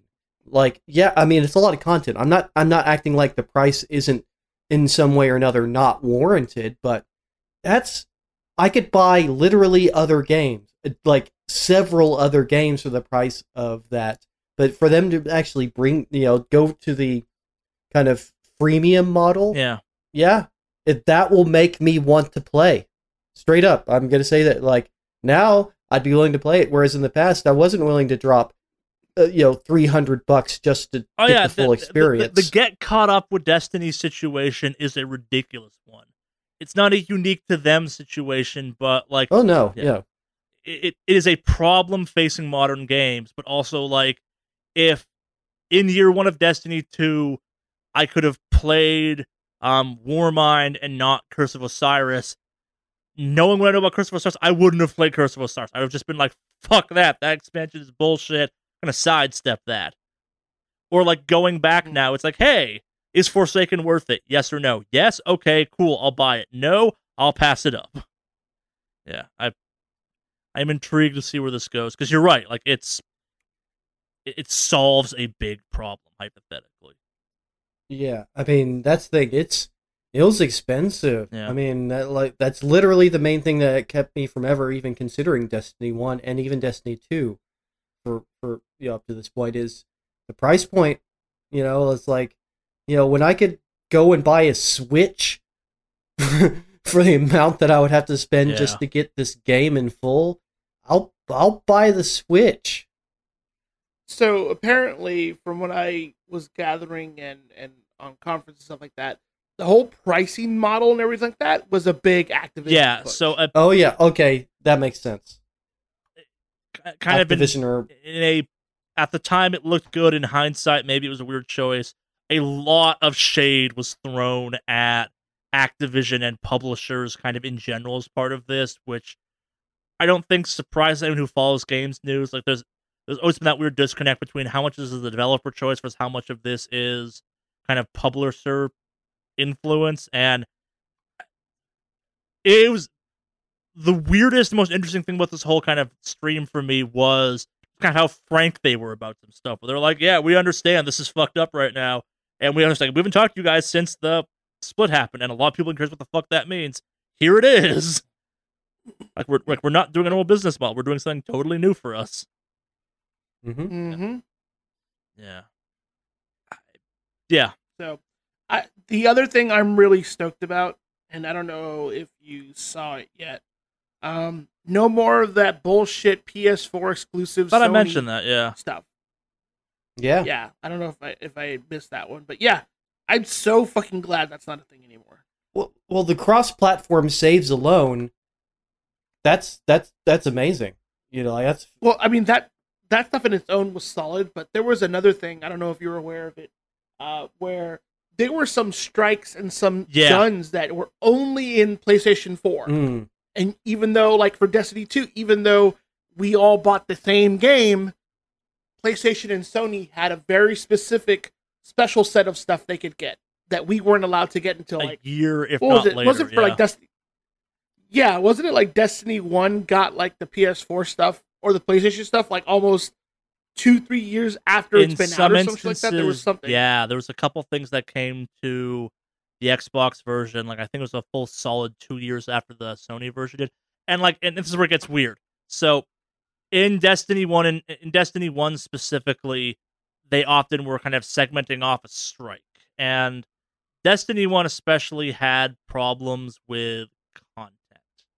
And that's content with a capital C, meaning you just didn't have stuff to do with some frequency. Mm. And I want to say the base game launched with like 4 strikes. So an extra strike was actually a huge fucking deal in Destiny 1. Like, Destiny 2, I think there was one exclusive strike, but mostly it was guns and stuff. Like, it wasn't as egregious, but, like, it was a bigger issue in D1 because, like, there was, like, lore... Like, it wasn't like the segmented-off thing wasn't, like, a lore thing or, like, important to the game. It was a very... It was 100% part of the game that was essentially ripped out of the Xbox version. And I don't want to say it was noticed, but, like, it was... D1 was a PlayStation 4 game. It was available on the Xbox, but like if you were serious about Destiny, and I mean like serious Destiny, you played like more than 5 hours a week, you should have been on the PS4 just because of the sheer there was more shit to do. And I think the PS4, I think PS2 had at launch, not PS2, Destiny 2 had like a strike exclusive to PS4 at launch. But it's not been quite as bad moving forward. But also, like, trace rifles. They've had at least a couple really good weapons in the game exclusive to PS4 for a while now. Like, they actually added it to the PC and the Xbox version a couple months ago and had to, like, revoke it. Hmm. Yeah. Yeah, that's weird. But yeah, it sounds like they're that's not going to be a thing with it now. And that's good. Yeah, give people that are playing different consoles the same stuff. I mean, all right, so I remember when there was a Soul Calibur that came out where the bonus character was different for each console. It was like, I think one was like Darth Vader and another was Spawn. But yeah, I remember each Yoda of the consoles. And Vader and so from Soul Calibur 2, you're talking Soul Calibur, right? Yeah. Yeah, Soul Calibur 2 was Heihachi on PS2, Spawn on Xbox, and Link on GameCube. And it was Vader versus Yoda for Xbox versus PS3 for Soul Calibur 4. And fun fact, Yoda was broken as shit. Link was also broken as shit. Not in the same way Yoda was. I thought Link was on all the consoles. No. Oh, okay. I just remember playing with Link a lot, but maybe it was because I was playing on a GameCube. Yeah. Yeah, he's on the GameCube version, but he was broken as fuck, too. Yeah. He played like a faster Sophitia, and I play the heck out of a good Sophitia. He also apparently had juggles where he had 100% combos. Yeah, that's Sophitia. And Spawn had a weapon that could kill someone in 2 hits, so maybe DLC character, or maybe guest characters are bad. But... mm-hmm. But yeah, that's what that reminded me of. But yeah, now that would that's not a thing now, not so much. Yeah. Nah, time will tell on this one. It's cool seeing as a developer as big as Bungie go self-publishing, kind of in a defiant move. We'll see if it pays off. Like if this could become the trend. If this is fruitful, I think you'll see more of it. And I hesitate. Well, for me, if on a free-to-play game, if I like the game, I will buy stuff to support the developers. Like for, still the only MMORPG that I still play, Terra.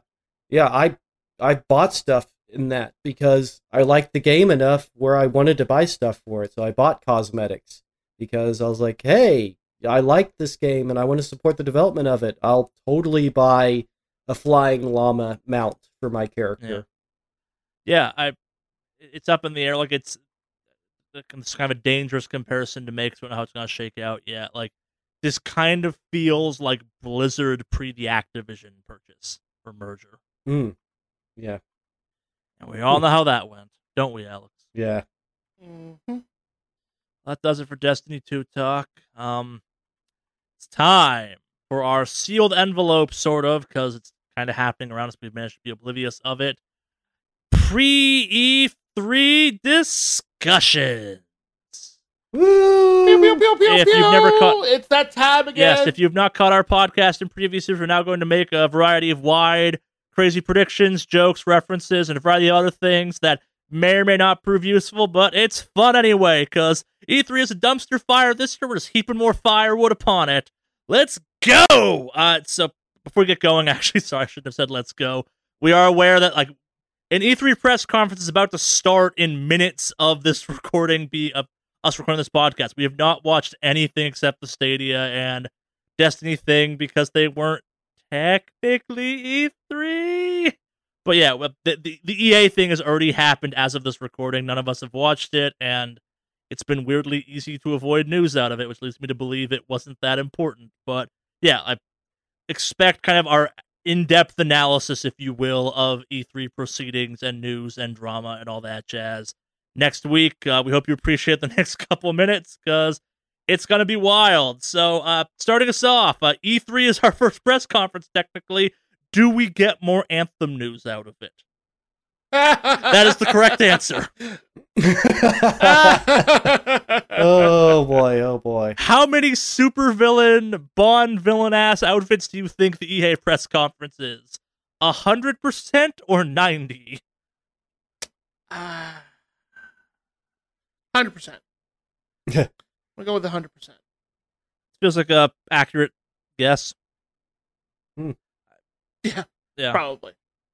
I don't know. So let's be a little more serious, I guess, for a quick second, because we should be. What do we think comes out of the EA press conference? Like, in all seriousness, if they stick to previous years, which one? The EA one. Oh, the EA one. Sports ball. Yeah, sports ball. I was gonna say, I'm assuming it sticks to previous years, meaning they'll show off like 3 or 4 indie games. talk about, they'll bring out a couple sports people to talk about sports. I really hope they have the wrong sports person talk about not their sport in this year, but I want to bring in somebody that's bring in a hockey player, preferably somebody with a really thick accent of some type, to talk about American football. Yeah, that's exactly what I want. I want like Dmitry Stalingrad talking about American baseball, being like, "Yes, this is baseball. It is sport for weak men." Can we just have Nikolai Tracksuit lead a whole... He owns EA! Have you seen those press conferences with those guys that are obviously there to kill James Bond if he shows up? Like, every single EA presenter is like on the verge of saying, "No, Mr. Bond, I expect you to die." I watch every year on the hopes that, like, Mid-Sans 1 will go, "Ah, Mr. Bond, thank you for joining us. My goons will be with you in a second. As I was saying, Madden!" Like, that's why I watch the E3 press conference. We're reminded just how fucking supervillain ass corporate cultures can get. Yeah. I assume we'll see more of that Star Wars game that they showed off. I don't know how well it'll be received, because I'm not sure how well anything Star Wars will be received at this point. Oh, boy. Do you think we got anything new out of E3 this year? Or out of EA, I guess? You mean EA? Yeah. I predict we will get updates on the new Madden. They'll make the previous Madden said new, goddammit, not predictable. Like, no. Yeah. For EA, this is fucking fair. New. I can't fight you on that one. Yeah. Okay. So let me give you a rundown on how this is going to go. You're going to have a new, let's say, new sports ball game presented, sure, right? Mm-hmm. You'll have a pro player come out, like a pro gamer who's won a previous title on one of their esport events, come out and talk shit to some dude he played a long time ago. They'll bring them both on stage. They'll do a scenario matchup where we get to watch, or they'll have a bunch of YouTubers who don't really know anything about the game, but they're getting paid because they got that influencer status. I have to interrupt for a second. Play a fucking game. Do we show shots of the influencer lounge like we had last year? Like, do we show that dystopian nightmare of a bunch of people not watching the stream, just streaming EA games with a bored, blank, like, drugged-out expression on their faces? Absolutely. And in that same vein, do you think we see a celebrity that should not be playing video games, high as shit, playing video games as part of the EA press conference? Badly. Okay. Playing badly, so of course. Here's what we need to do, and I wish we had done this sooner, but let's do this. We need to put together a E3 or like a presenter fucking bingo board of shit we would expect to happen, and then every time something happens, which you know fucking will, we play bingo. Like, we should just do that. We're kind of doing that now. Maybe this is how we cover E3 next year. Like, we've talked over the press conferences before. Maybe it's time for us all to be in the same location again and do this bingo thing. But yes, I'm hoping to have that set up next year. Bingo / drinking game. Yes. Okay, so you'll have the influencers playing the game. That'll be there. They'll be excited about showing you a bunch of new mechanics and physics, and really focus on the physics of the game and Madden, and look at how this works. Do you think they say grass tech? So that'll be great. Grass tech. I have to say, the only celebrity brought on to play a game that I've ever seen that was really entertaining and good, Robin Williams did a thing for Spore. And it's, if you haven't seen the video of it, it's actually fantastic and wonderful, but that's literally the only example I can think of that's ever happened where it was actually fun, entertaining. The person playing the game was actually good at the game. Like, Robin Williams was, he played video games. I mean, that's it, we know that, and he was actually really, really good at working with the tools and working with the game. Like, he knew actually how to play the game. So that, and he's Robin Williams, so of course he's super entertaining. But yeah, I want to see which awkward celebrity they drag onto the stage. That's it's willing to come to E3. Yeah. So I'll throw in. Yeah, we'll definitely have at least two sports game announcements. One of them being Madden, and the other one being FIFA, which is obviously a fucking given. Yeah. They may do something with hockey and be like, "Yeah, no, hockey's still a thing. We still own the license. Fuck you all." So there'll be that. Anthem, whenever somebody brings up Anthem, they'll talk about the physics in Madden have gotten improved. I don't think they say the word Anthem once. Like, I think if you say, like, I think if you yelled, what about Anthem to that press conference, the EA presenter robot time would just kind of pause for a second, go, oh, that's nothing, and then move on, Westworld style. Like, they have been programmed, obviously. Yes, I know they were supervillains a second ago, but now they're presenter robots to not recognize the word Anthem. Mm-hmm. Beep boop. What is Anthem? What about Anthem? Yeah. Yes, as you can see, we have 4 new Star Wars games coming. But what Anthem? Star Wars! Yeah. So...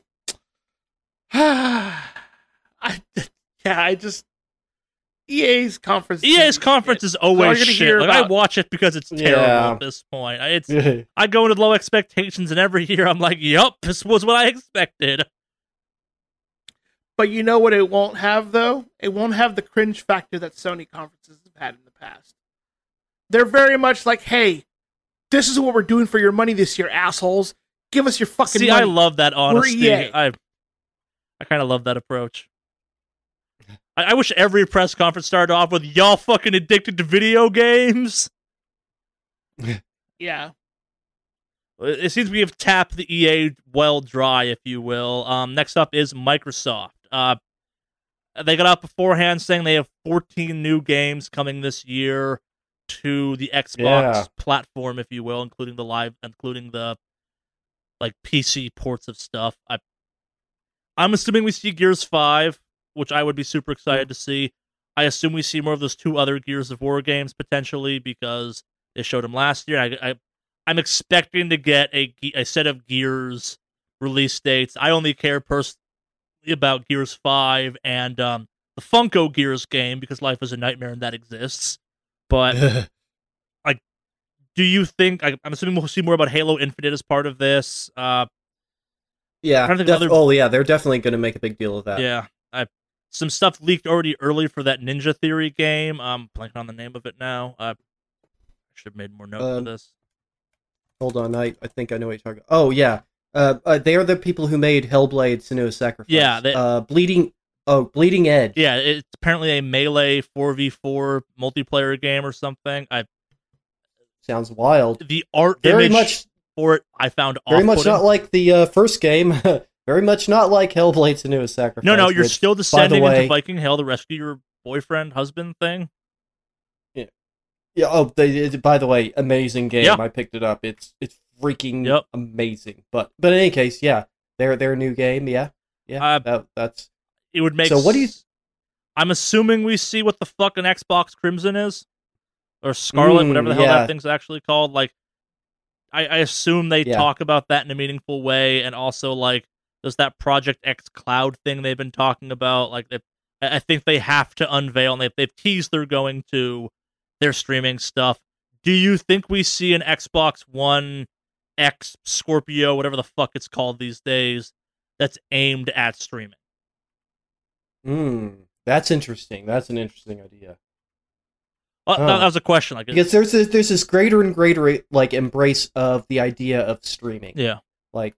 By and it's obviously just a smart money move by all these companies. But what do you think? Do you think they'll see? My thought is maybe.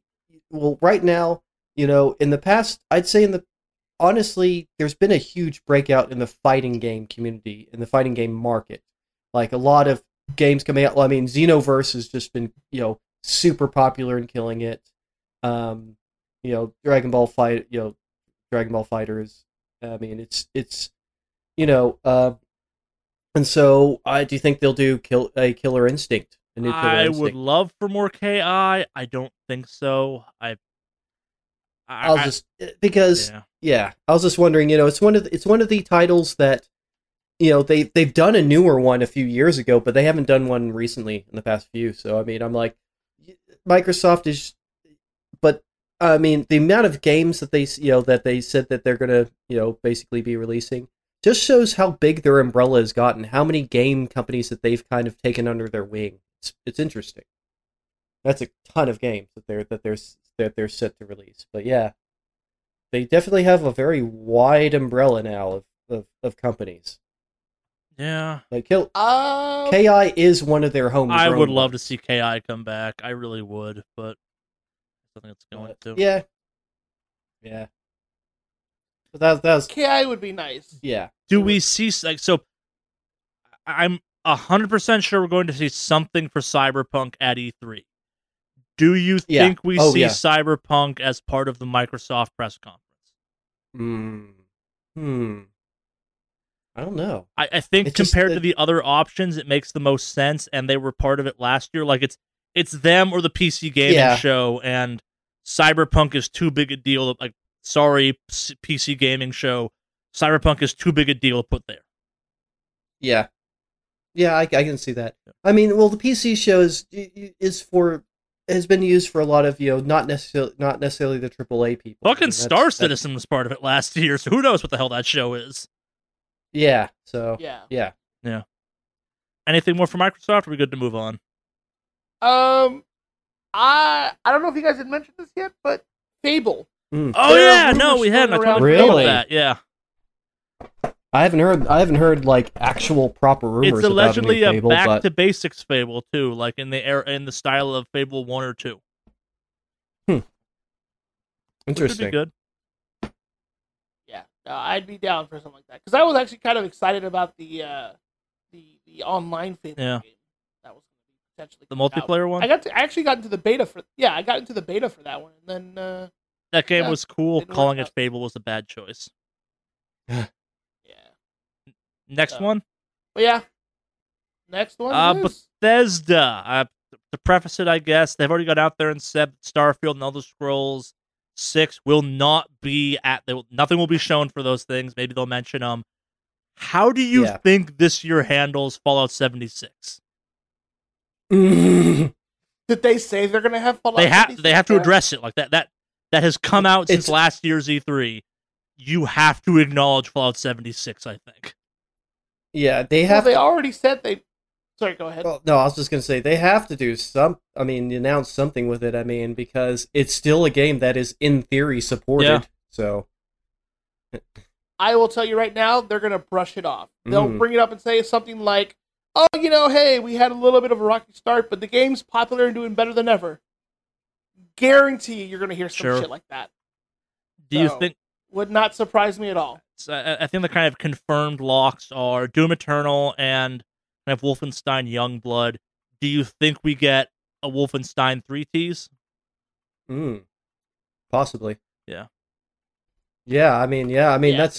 It's been a wildly popular franchise. Yeah, well, the makers have said it's a trilogy. Like, they're ending it in BJ Blazkowicz's arc ends in 3, and 2 definitely set it up for a 3rd to be the finale.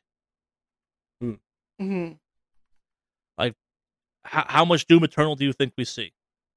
Doom Eternal? I don't know. A new trailer. But, you know what? But what do you think that they might introduce in a new trailer? Like, what do you, like, that would make people go, ooh. I think they show off the sword mechanics. Because they showed off the Doomslayer sword in that trailer from DoomCon last year. I think they show off how that works. Okay. Yeah.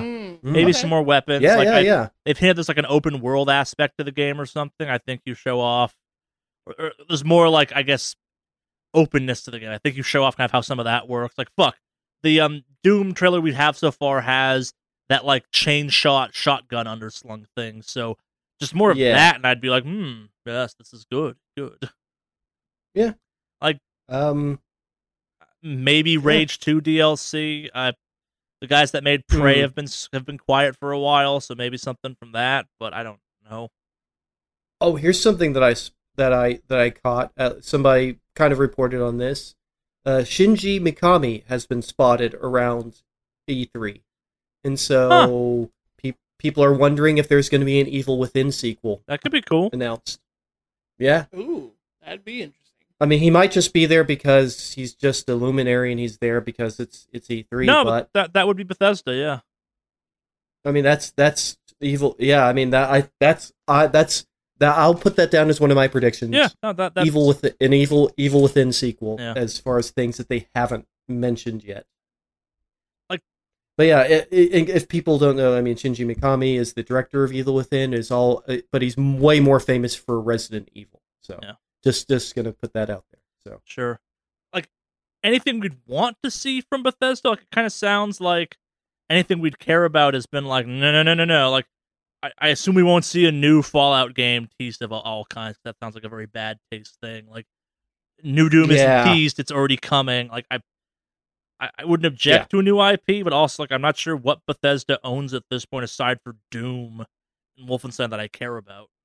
Like, yeah, Rage 2 was a bad enough taste in my mouth that they're like, yo, Rage 2 DLC, I'd be like, no. Well, that's actually kind of a part of my meta commentary I have over all of these sort of games that have been announced, which is it's all sequels. It's all sequels. Yeah. Practically everything that's been pre-announced by all of the companies have been sequels, and that's kind of like okay. I mean, that's fine. I don't have a problem with sequels to games, and I don't have a problem with game franchises. But sometimes it seems like that's all we get, and I'm a person that kind of thirsts for new content and to see something really new. But it's also understandable that you might want to continue a popular and a beloved franchise, no matter what that franchise may be. No, I'm with you on this. I wouldn't mind seeing Bethesda take a risk on something. I know in their mind, Starfield is like their big upcoming risk, and yeah, that's Bethesda proper. But they have some talented studios. I'm not sure I want another Prey, because I really like that new Prey, but I wouldn't mind a new IP from them. Yeah. I think they will be happy to announce that the Fallout 76 collector bags, the canvas ones, are finally shipping out next week. Yeah, that's a real thing. Will Andrew WK be there or not?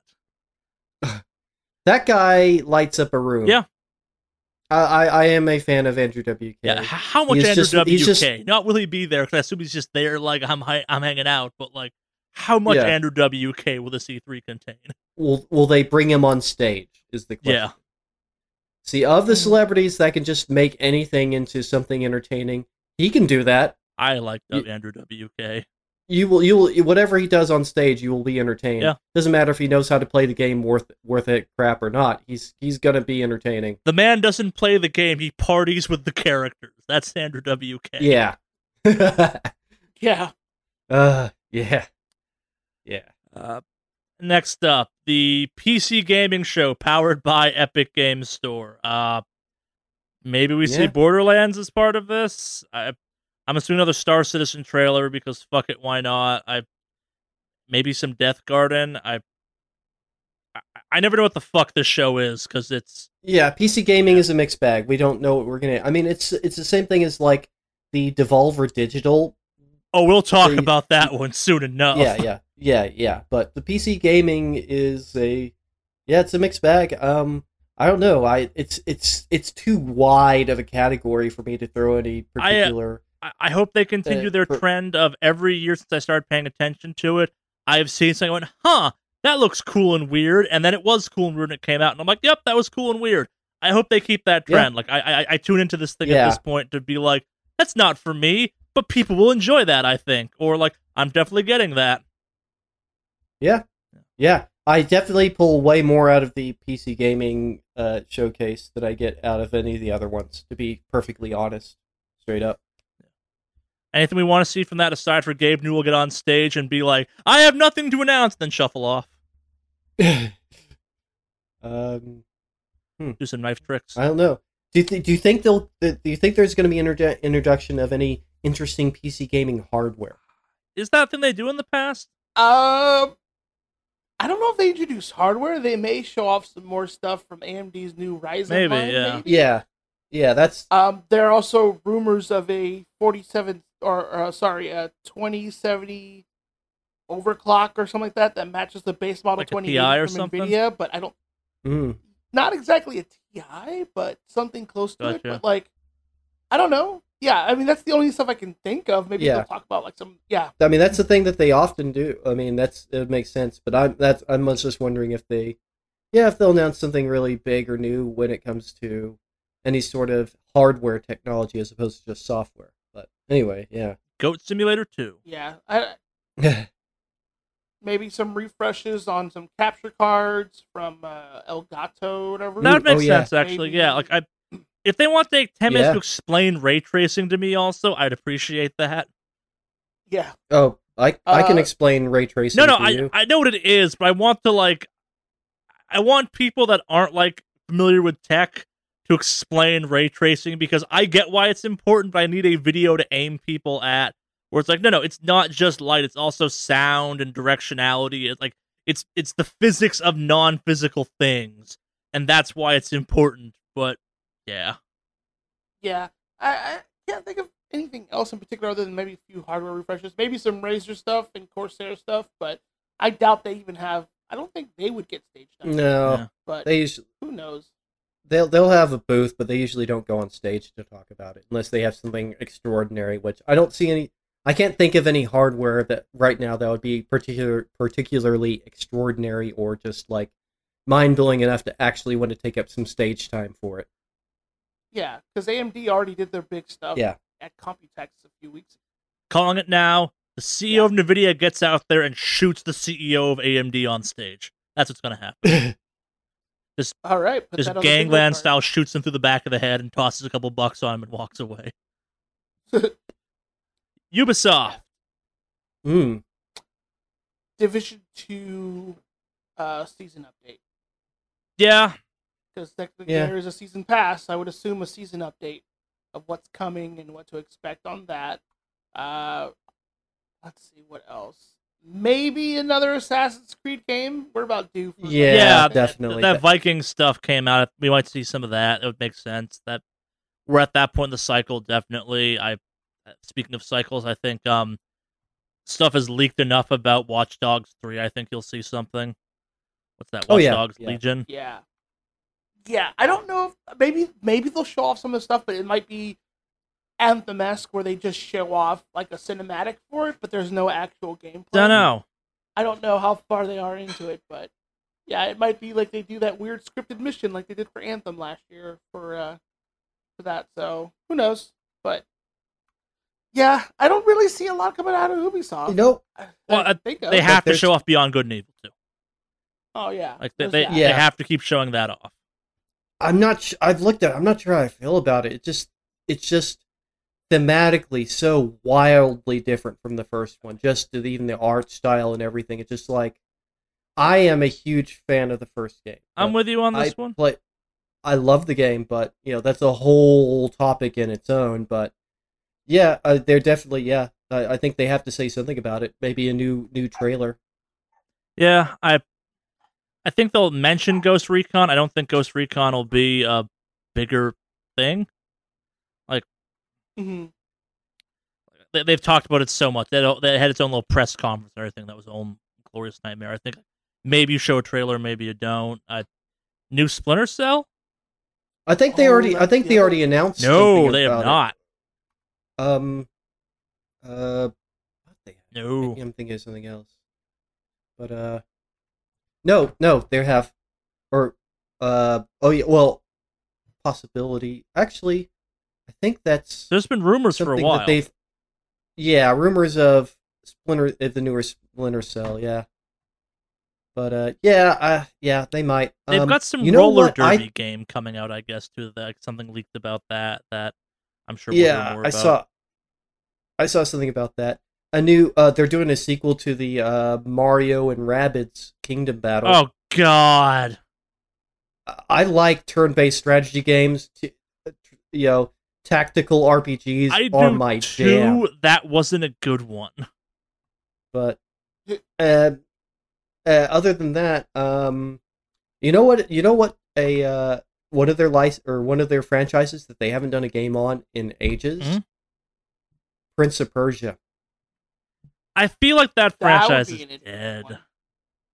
But why? There's nothing about it that really dates it. Because they killed it. They had that one, rebranding of it that everyone hated collectively, and then tried putting out a more traditional Sands of Time game after that, and it did not go over well because the franchise was poisoned at that point. But they you know what? They did another Prince of Persia game after that one. That was this sort of cel-shaded, really colorful one. That's what I'm saying. That's the one that people hated. I love that. Oh, most people did not did not go over well with lots of people. I love that one a lot because it just felt good to play. It was very different from the others in a lot of ways because it didn't use the rewind mechanic at all. Not really. But I found that game incredibly fun. I loved the art style for it. I preferred that art style and the color palette over the other games, hands down. I think people like the visuals. So, I remember not liking how the combat worked, because it was big bosses almost all the time. Like all the fights were like not hard but more involved than I wanted them to be necessarily. But yeah, I mean that's a franchise that, you know, it could be easily revived. I mean, it's not like you can't revive a franchise that had an unpopular game in it. No. It's been years now since the last Prince of Persia game came out. So that's what I would like to see. Throw that down on my predictions. New Prince of Persia. What could a Prince of Persia game do that Assassin's Creed doesn't at this point? I mean, that's a thought. That's actually something in my mind. Anything, a lot. I mean, you could do. It's just a world you can set things fair. In when it comes down to it. No, that's fair. I mean, it just, you know, what are you going to? I mean, it's like, what are your killer mechanic? What's your killer mechanic going to be? I mean, you know, in the Sands of Time series, obviously the time rewind mechanic. But yeah, I don't know. That's something I'd like to see. I don't know if we'll see it, but I'll go ahead and throw that down in my predictions. I hate myself for saying this, but if they were to get out there and say like a Sands of Time trilogy remastered, I might be down for that. Yeah, that too. That'd be cool because yeah, the graphics on the old ones, they did not age that well. Maybe like an RE2 style reboot of the original one, like it's a remake, I guess, not a remaster. I don't know. I love that first one a lot. The sequels were a little more polarizing, but yeah, first one's fantastic. Yeah. Unless you get the soundtrack from the second one again, unless you'd want to either, but all that bad heavy metal. Ready to move on? Yeah, they went 90s grimdark on us for the second one, but anyways, drowning pool. Ready to move on to Square Enix? Sure, Squeenix it is. Squeenix had a terrible, for those not familiar, press conference last year, but we are also like 2 years out from Nier this year. I think they've already been confirmed. They're going to talk about, the Avengers game they have. It'd make a lot of sense to talk about that Final Fantasy remake that some trailers got out there for. I think they've already confirmed they're going to. I've talked a bit about how I feel about that remaster, but anyways, it looks like they also have something called Babylon's Fall, whatever that is. That's from Platinum, so I'm curious. Yeah, but yeah, I'm not super interested. I mean, I'm sitting here and I can literally just look over to my left and see my original PlayStation copy of Final Fantasy VII. Like, I just still have it. I just still own it. It's just, and it was why I bought a PlayStation. But yeah, I'm not super interested. But yeah, I think we'll definitely see. I wouldn't mind seeing something weird from them. Like, Nier Automata was the last weird thing Squeenix got behind. It worked out real well for them. Like, it always feels like Squeenix at this point is our chance for like the truly Japanese style games still, which I know Jeff was a huge fan of them, and I am too to a lesser extent. But like, it feels like there's a real void of that in modern game stuff. Like Atlas does their thing every once in a while, but I would love to see kind of some of those large, like swooping RPGs to come back in a maybe not a meaningful. Like I don't need more 100-hour RPGs in my life, but like the visual spectacle of some of those games I miss. I mean, Squeenix isn't the only people that do RPGs. Sure. You know? I guess it's not the same, but like Nippon Ichi has always had really cool stuff. Yeah, it's more the production value Squeenix put into games that I... Yeah. That's more what I'm getting at, I guess. Yeah, I mean, as far as being a visual masterpiece of a sort, yeah, I get that. But who published Judge? I don't know. Is it possible that could be a Square Enix thing? Because that'd be cool to see, like, a more, like, as cool as that would be, like, do you think we get a sequel, like, maybe not a sequel, but, like, something equally what the fuck as The Quiet Man? Because, remember, Square Enix brought us The Quiet Man. Yeah.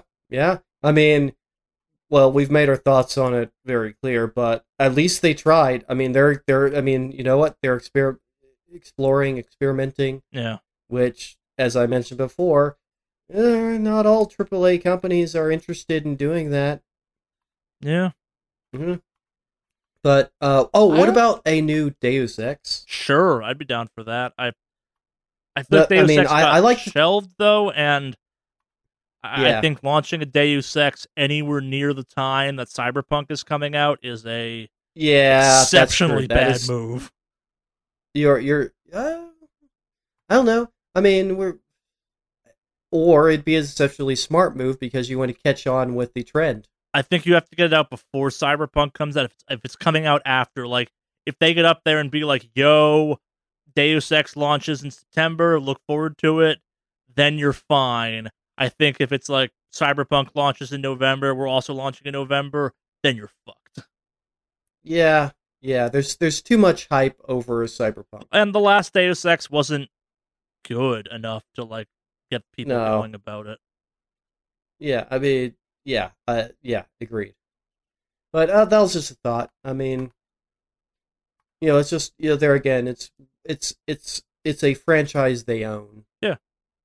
No, I'd like to see some, you know, crazy JRPG come out of it as well. I mean, for me, like, that niche has been filled by the Persona games, which are JRPG as AF, you know. It's like, I'd like to see Square Enix do some more Square Enix. So no. Yeah, I can't think of anything else. I can't either. That's the problem. Yeah, like, they technically publish State of Emergency. What's that crazy game with Rico Rodriguez in it? That's Avalanche made. I'm blanking on the name. Just Cause, like. Oh yeah, Just Cause, yeah. Maybe new Just Cause? No, it's too soon after the last one came out. And the last one didn't do great, so I don't expect to see that. Yeah. I don't think it's a dead franchise, I just think it's way too soon after the last one. But yeah, I mean, honestly, I'm more interested in seeing what each, like, the new stuff that some of these companies might put out. You know, something that's not a sequel or an existing license. That's, you know, not an existing franchise or a license.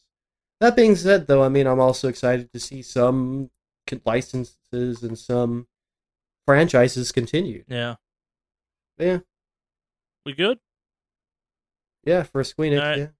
Devolver Digital. Let's not even bother talking about the games.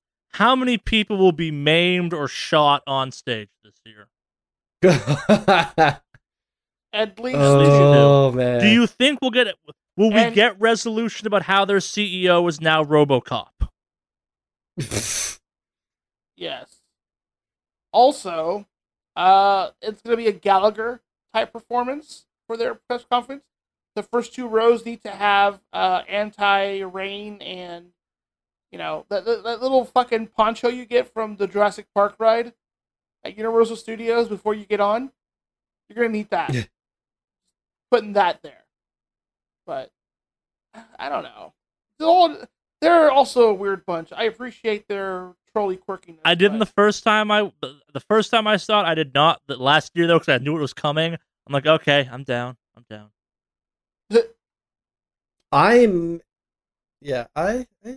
They have, their library of games is amazing, honestly. Yeah. Like, they have some really, I mean, some really, really cool games, I have to say. Like Katana Zero, I haven't picked it up, but I am kind of interested in that. It looks cool. It looks interesting. So the big one for me is what is Metal Wolf Chaos. Do you think we finally get a release date for that?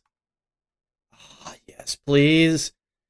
For those not in the know, Metal Wolf Chaos was for the original Xbox, but it wasn't released in the U.S. as far as there are ways to get it, but yeah, Yeah. But, oh, it's such a gonzo, ridiculous game. It deserves... Not people, a good game, deserve but it's to play a great that. Game. No. Yeah, it's gonzo. It is crazy. It is... Yeah, and I want to see, you know, this... You know, it's going to be an HD update remake of a game that was already completely insane to begin with. So, yeah, I think that's super cool. Oh, do you think we'll see something for Serious Sam? That's something they haven't... Yeah, they haven't done anything with Serious Sam. Not really in a while. No. Oh yeah, there is... Oh, that's right. Okay, I saw this one before, mentioned before. I can't pronounce it. ITER. It's one of the games that they have coming out. Sure. And that one looks kind of... It's another pixel art-ish game, which I've already made my feelings clear on that. But it looks cool. And I kind of like the isometric RPG games, to be honest. So I mean, that one seems kind of cool, but there's not a whole lot about it right now, but yeah, I think Serious Sam would be very cool to see something like that. I own Serious Sam. I've played a good bit of them. And it's just, you know, if you want just, you know, like FPS, that's a game you pick up and play. You know, just the purest form of the FPS in a certain sense. Yeah. But yeah, I want to see what if they just come out with something completely wild. That's what I'm kind of anxious about. And that's what they do. Because that's what they do. Yeah, I mean, I want to see the next crazy, wild, ridiculous thing that they come out with next. I'm definitely into that. I also want them to up the body count this round. I want a minimum of no less than 5 people killed on stage. Yeah. Yeah. Do you think the Devolver coin, the totally useless physical cryptocurrency, will be mentioned as part of this press conference? Maybe in passing. I think cryptocurrency kind of died, so I don't think I have a reason to meme it up. Mm. A piece of plastic with a randomly assigned value that changes daily. Yeah, well, I mean, that's literally every currency. Yeah. Indeed. But just saying. I mean, I'm not defending their pointless currency, but I'm just saying that's all currency. That's all currency does that. Nintendo.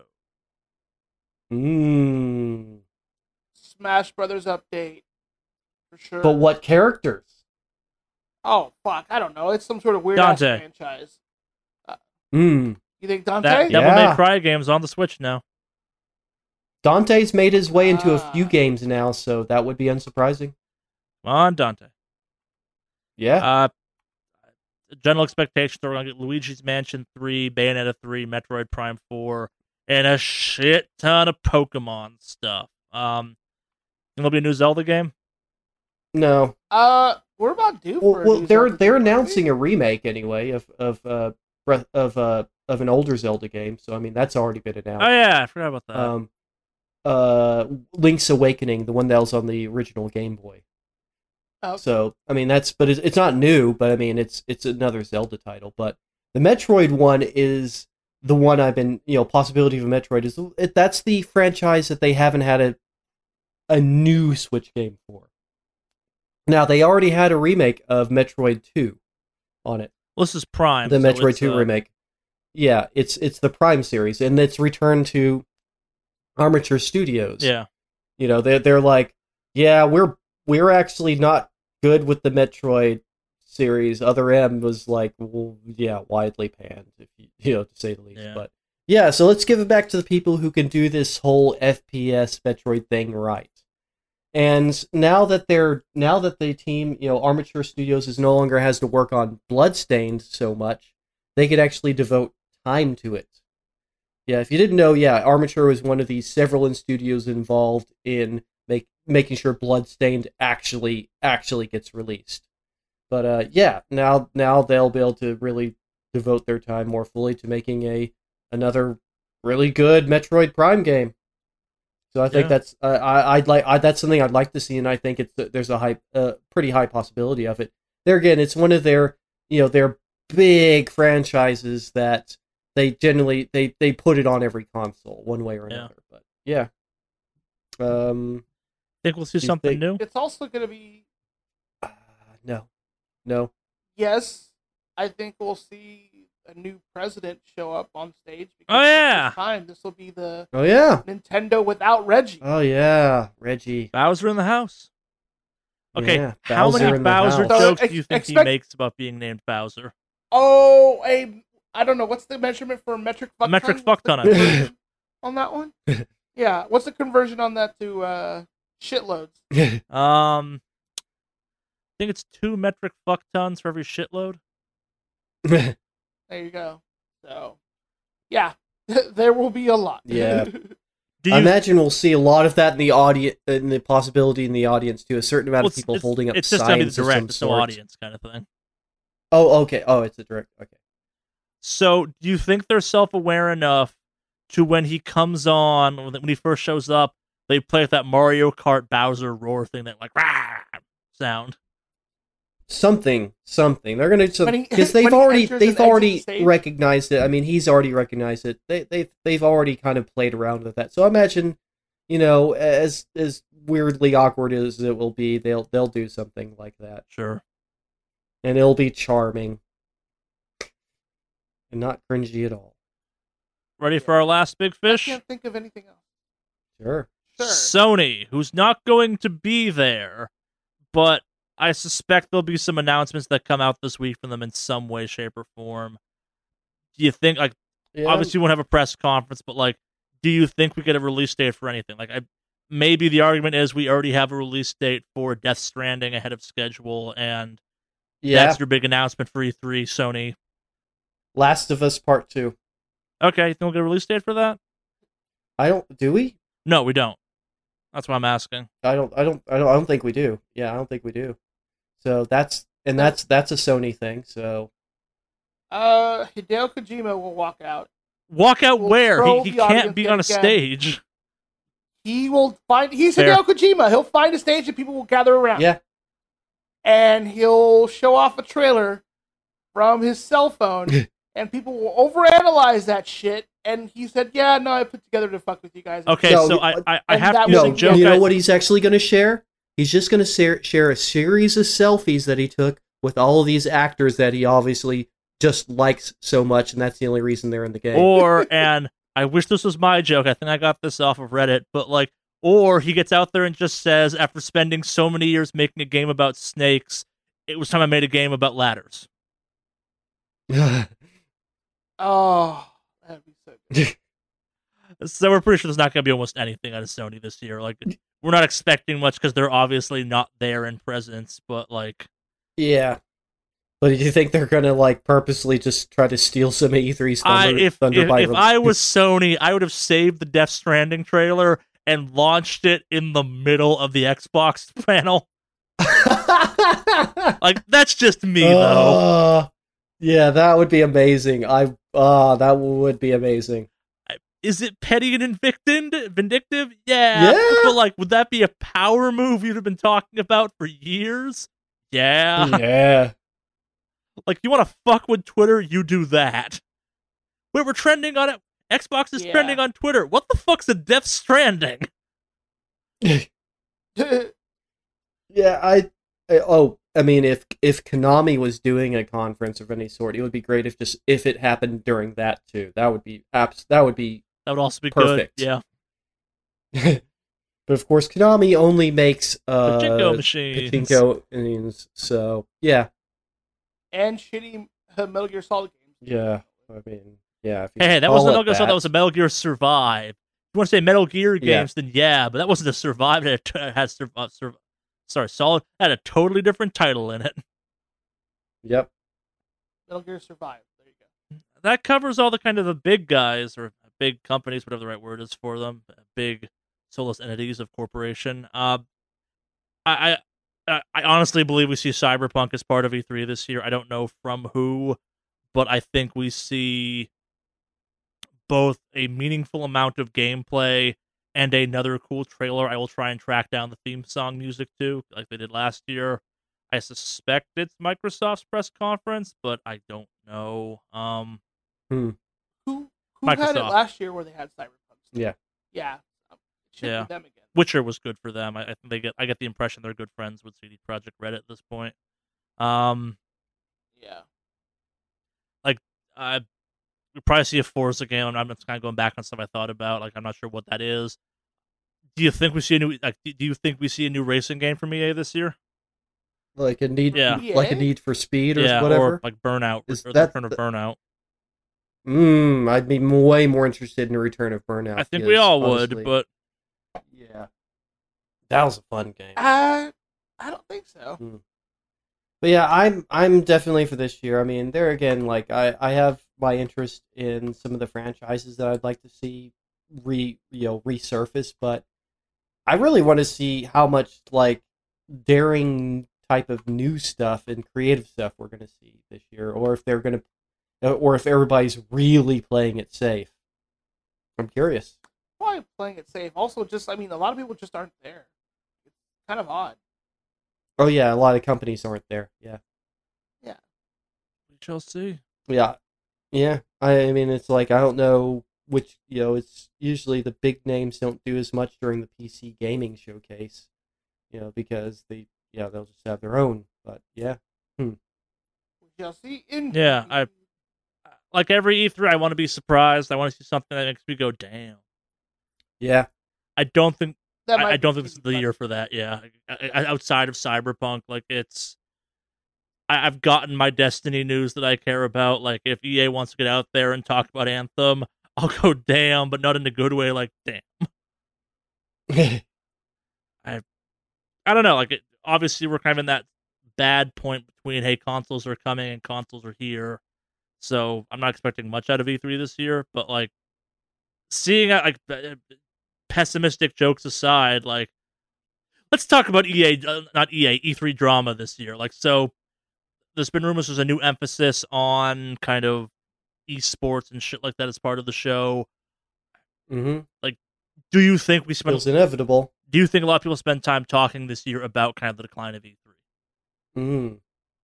Well, yeah, that's definitely. I mean, literally just mentioned that. It's just there's kind of a void of major companies there. I mean, of course, some of the huger ones are represented. I mean, your Microsoft, your Nintendo, but like Sony and EA aren't officially part of E3 anymore. At least not this year.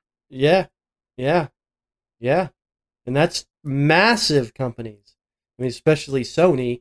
But, like, EA also absolutely massive. Yeah, like, let's not act like EA also isn't a giant company in its own right. Yeah, it's freaking gigantic. So, I mean, yeah.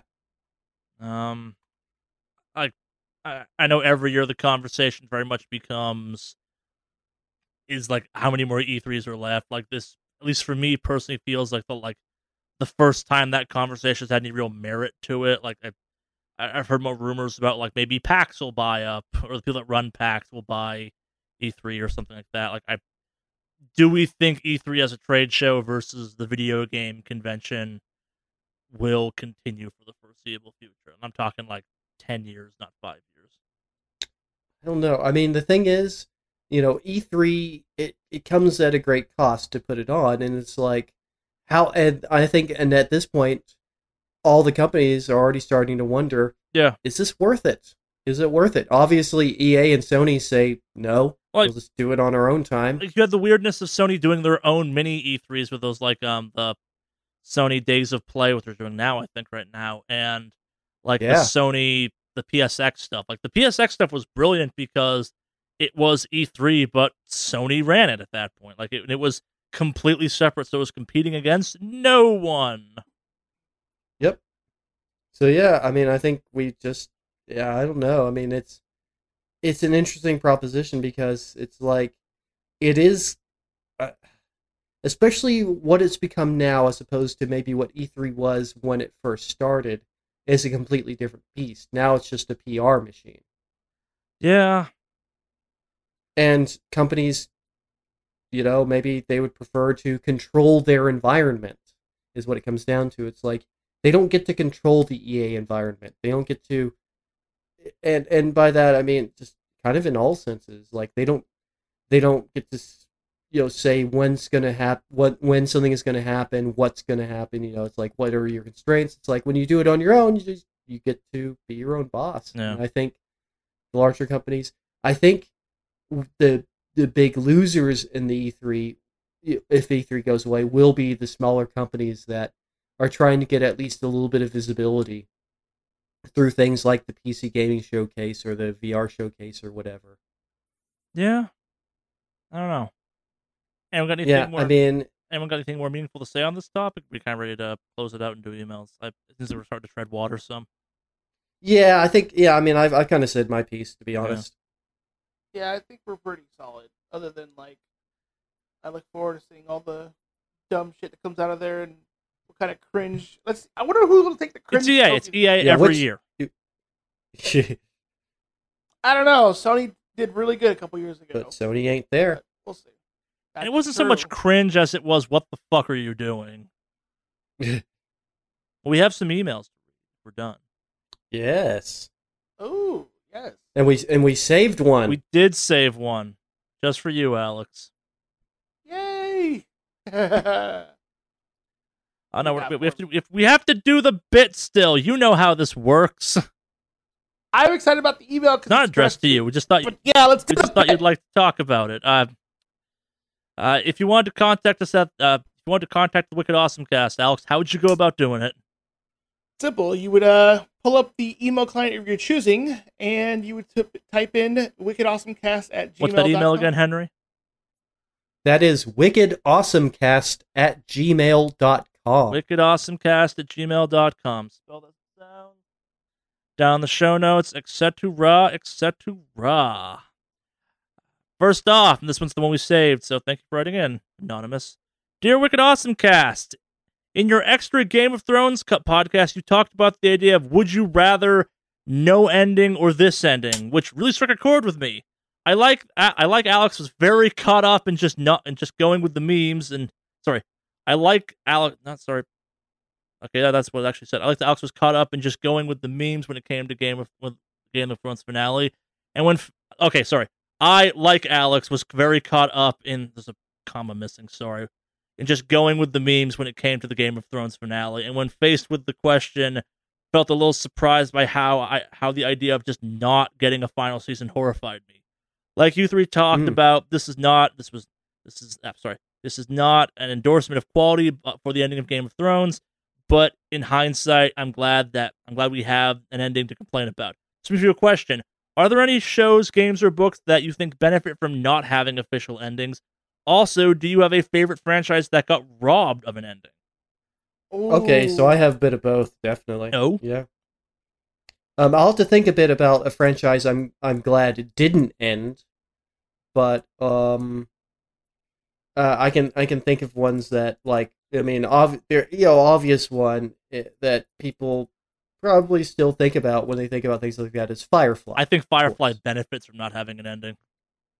Yeah, I think the movie is a better end cap than a last season could have been.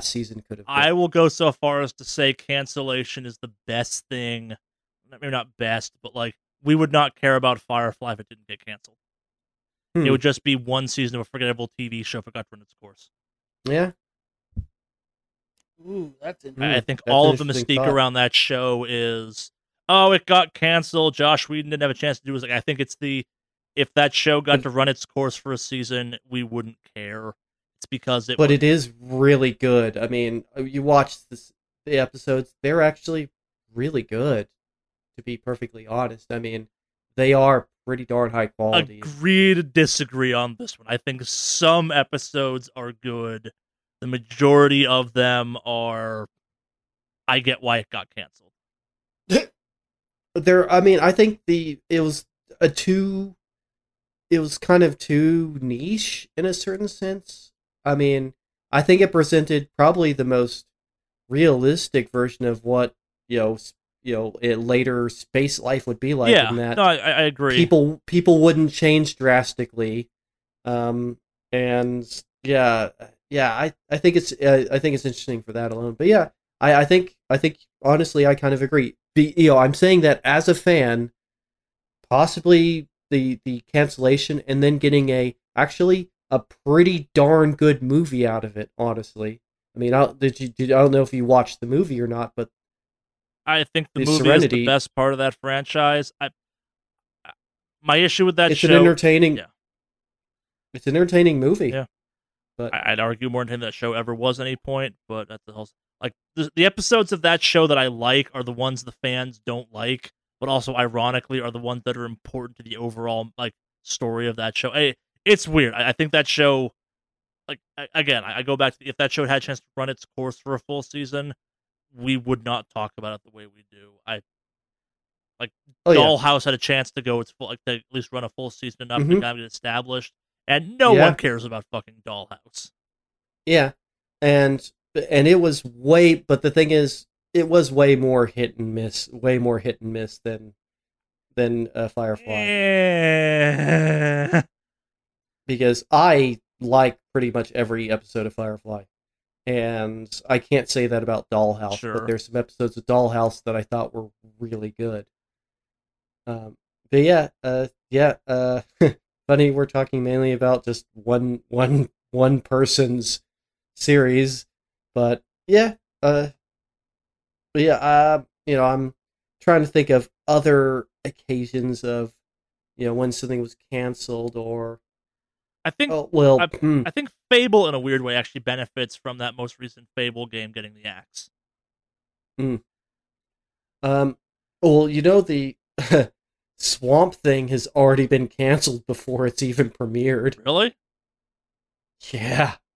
Yeah. It's crazy. I mean, I'm still seeing ads for it, and it's already been canceled. Something happened with the budgeting, apparently, and just... through it, I don't know what could have possibly happened to cause a show to collapse literally before it even reaches a screen. That's bizarre, but that's a thing. I think I have it. Stranger Things. As far as I know, they I don't think they're doing another season. Yeah, they are. Season 3 is coming. There's another season coming out. I thought they weren't. Next month. I thought they weren't. Nope, season 3 is coming. Okay. For better or worse. Well, that's the thing I was about to bring up. I think that would probably benefit. I don't think we need more stories from that. They obviously left a huge thread open for more stories in that world, but I would be also perfectly happy with it just having just what it has, just the 2 seasons, and that's it. I will always miss, like, maybe this was never the point of the show, but, like, there was a point in time where I think everyone thought Stranger Things was going to be a new weirdness each season, and it wasn't. Hmm. Like, if it kind of continued that, like, vein of, like, every, like, the season 1 was the Gormagon. If season 2 had been something with, like, totally new characters or most of the characters different and a totally new concept, I had been more on board, but also, like, I'm in the not a huge fan of Stranger Things camp. Yeah, I think it'd be interesting if they did something like, you know, basically what they've done with True Detective, in that every season is completely disconnected. That's what I wanted, and I haven't watched all the seasons of True Detective, but I think that would have worked. But yeah, but that's a show that I would be fine to a certain extent if it got canceled. Yeah, I think it would actually stand on its own better, hopefully, because there's a lot. I mean, now that it's the 3rd season, big expectations. It's hard to live up to that, especially when it's been several years since the last season. Yeah, and so a whole new set of things, including, well, your child actors are growing up.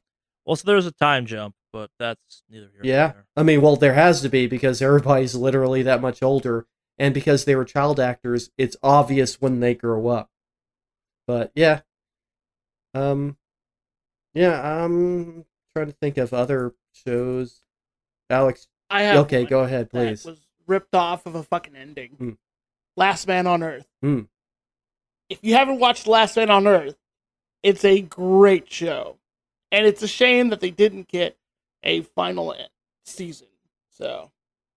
Have you seen the? Have you guys heard of the show? I don't like the show. No, you don't like the show. I like the show. I enjoyed it quite a bit, but yeah, they didn't get a final. They didn't get a final season, so I'm a little sad about that one. Yeah, that's the only thing I can think of.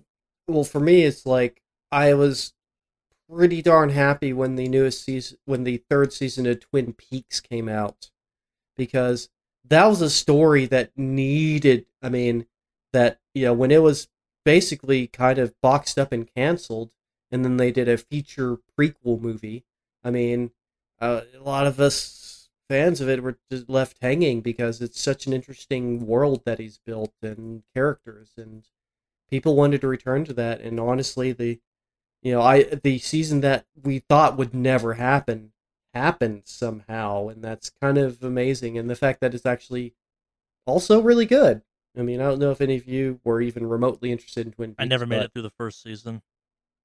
But the third season is outstanding. It really is. I mean, they brought back as many of the actors that were still alive, because, you know, some of the actors that were in the original were older and, you know, have passed away since. But yeah, I mean, yeah, that's a show that I would have been very sad if I never got another season of it. And I'm glad that that the season I got was good instead of, and that's a real thing, you know. It's like this thing you want so badly, but sometimes when you get it, it's like, oh God, I wish they wouldn't have brought that back. It's terrible. But in this case, no, it's a little bit different, but it's one that I thought was never going to see anything, and then all of a sudden, you know, like decades later, we see it. But yeah, yeah. So yeah, I guess those are kind of the ones that come to my mind when I think of shows that were canceled that I had really bought into big time. But yeah, honestly, I agree with your assessment on Firefly. I'm trying to think of any games that like got a sequel got canceled or something, and that was good for the franchise overall. I don't know. That was good. There's got to be a game where like because of the mystique around it, it does better for itself than not. Mm. City Heroes and Star Wars Galaxies. Yeah, no, that's probably true. Yeah. Yeah. I definitely see that. Oh, yeah, you're right. The only ones I can think of that would be like that. No, but you raise a fair point. Like, part of the mystique of those games at this point is that they got shit canned and are no longer with us, kind of thing. Mm. Yeah. Ready for another email? Oh! I'll say this. I'll just throw this one out there. Banjo and Kazooie, could have benefited from some, you know, cancellation or from them not trying to make a spiritual successor to it. Oh, just letting it lie. Ratchet and Clank should have been over before the last one that they came out with. Yeah, that would have benefited, but anyways, thank you for the email, Anonymous. Next email? This one comes in from Justin. Dear WAC, I kind of like that. I know it is common this time of year to talk about what is the point of E3, since it is the season, but seriously, this year more than ever, it seems like E3 is just more and more a thing that's happening this year, as opposed to a big deal of years past. Is this a sign of things to come? If I remember correctly, the typical feeling on the podcast is that ever since the show went public, it's been in decline. This year is more than ever. It seems like E3's days are numbered. Yeah. Yeah. I think this year is real potential to be a fantastic shit show from a paid attendance standpoint. Enough complaints to where people are like, yeah, we don't think this is worth our money. I don't think this year gets canceled. I think if Sony doesn't go back next year, you find yourself in a weirder conversation, and like Microsoft's already testing the waters with their like Xbox Direct things, whatever they're called. Yeah, like 100,000. Everybody is kind of doing that. Like 100,000 people. Nintendo's done their own. Yeah, Nintendo's been good for years. But like the weirdest case in point is 100,000 people showed up on Twitch to watch the live stream of the Death Stranding trailer. Mm-hmm. I'm sure E3 does better numbers, but like for a short thing, that's pretty fucking impressive. I don't know what the Destiny stream numbers were like, but like you don't need E3 anymore. Like the idea of it's the trade show. Major media doesn't cover E3 the way it used to. I no. Like, none of us are going this year. We have another email about that from our producer, actually, going to read after this. But I in so many ways, one of the more effective ways to actually watch E3 is from home and then go to, like, the following days of the show kind of thing. Like, it's watching press conferences is so much easier, and they cover almost all the stuff now. Like, the last couple of E3s I went to were kind of weird. Like, you weren't learning anything on the floor. You weren't learning elsewhere. Like, I got to play a what's it called? The robot hunting game. I'm blanking on the name. Horizon Zero Dawn. Like, that was one of the better E3 moments I had, and that was a closed event. I think you had to, like, sign up pretty aggressively to get into. Like, seeing God of War in a more intimate situation was cool, but, like, I didn't see anything more than just the trailer they showed off as part of the press conference. Like, it was neat, but yeah, I think more and more you're not missing anything not being at E3. Yeah. Like, hell, I think some of the other gaming podcasts I follow, like Giant Bomb, has had a bunch of conversations about, like, how many more years do we send the entire crew down there, and, like, yeah, they only send part of the crew to PAX. Like, when do you start treating E3 like it's just PAX? Yeah. Yeah, the public attending thing has been a growing problem. I have seen nothing that indicates this year will be better than previous years. I think Alex has been my kind of weird barometer on that topic. The first year they were allowed in, he wouldn't have such a big issue with it. And the second year, he was like, yeah, maybe fuck this shit a little bit. Yeah. Just a tad. It's mainly because the whole weird-ass dystopian-esque environment of people behaving like fucking savages when stuff is, like, given up for grabs. Just line up and grab your shit. Don't rush the fucking booth and grab shit like monsters. Well, is my... It's also kind of the awkwardness of E3 was never meant as it stood for the public. It's a trade conference. Like, it is a... Yeah. It's kind of a boring thing on paper. Like, it's comparable to... It sounds like a weird comparison, but, like, IAPA is the big theme park convention that happens every year, and on one hand, it's real cool. There's an aisle of just all the vendors that sell food at theme parks trying to get you to buy their food. But, like, there's also then 10 other aisles of people that sell the urethane wheels for ride systems trying to convince you why their wheels are better. And while the general public might think that food aisle is cool, I guarantee they do not care about, like, inflatable alley of just bounce houses you can't get into or urethane wheels or, like, people talking about, like, their fucking lighting rigs. But that's what the most of those things are. And I get, like, E3 is cool because it's video games, but also it's like, yeah, over here's Farming Simulator. Ooh. No, you can't play it. We just have a giant cow. Okay. Yeah. You're not discovering more at E3 than you are just keeping track of gaming, I think, at this point. Yep, not anymore. Especially, I mean, really, it's social media, we've kind of alluded to, that's made it way more obsolete. And I think that people can get the word out more effectively, and I would argue more effectively now, just doing their own, going through their own channels and whatever they want to do, you know, going on Twitch, like, you know, like they had, like Bungie did for Destiny, and doing their own stream. Yeah. And you are facing a year where three of the biggest things of E3, which are Death Stranding, the Destiny stuff, and Stadia, all happened between a week to 2 weeks before the show even opened. Yeah. Yeah, I'm not going to jump on the band train of, like, E3's days are numbered just yet, but there's definitely a trend. But, all right, so from the kind of the dev side of it, which I wouldn't mind seeing the E3 go away, because it ends up putting undue pressure on your developers.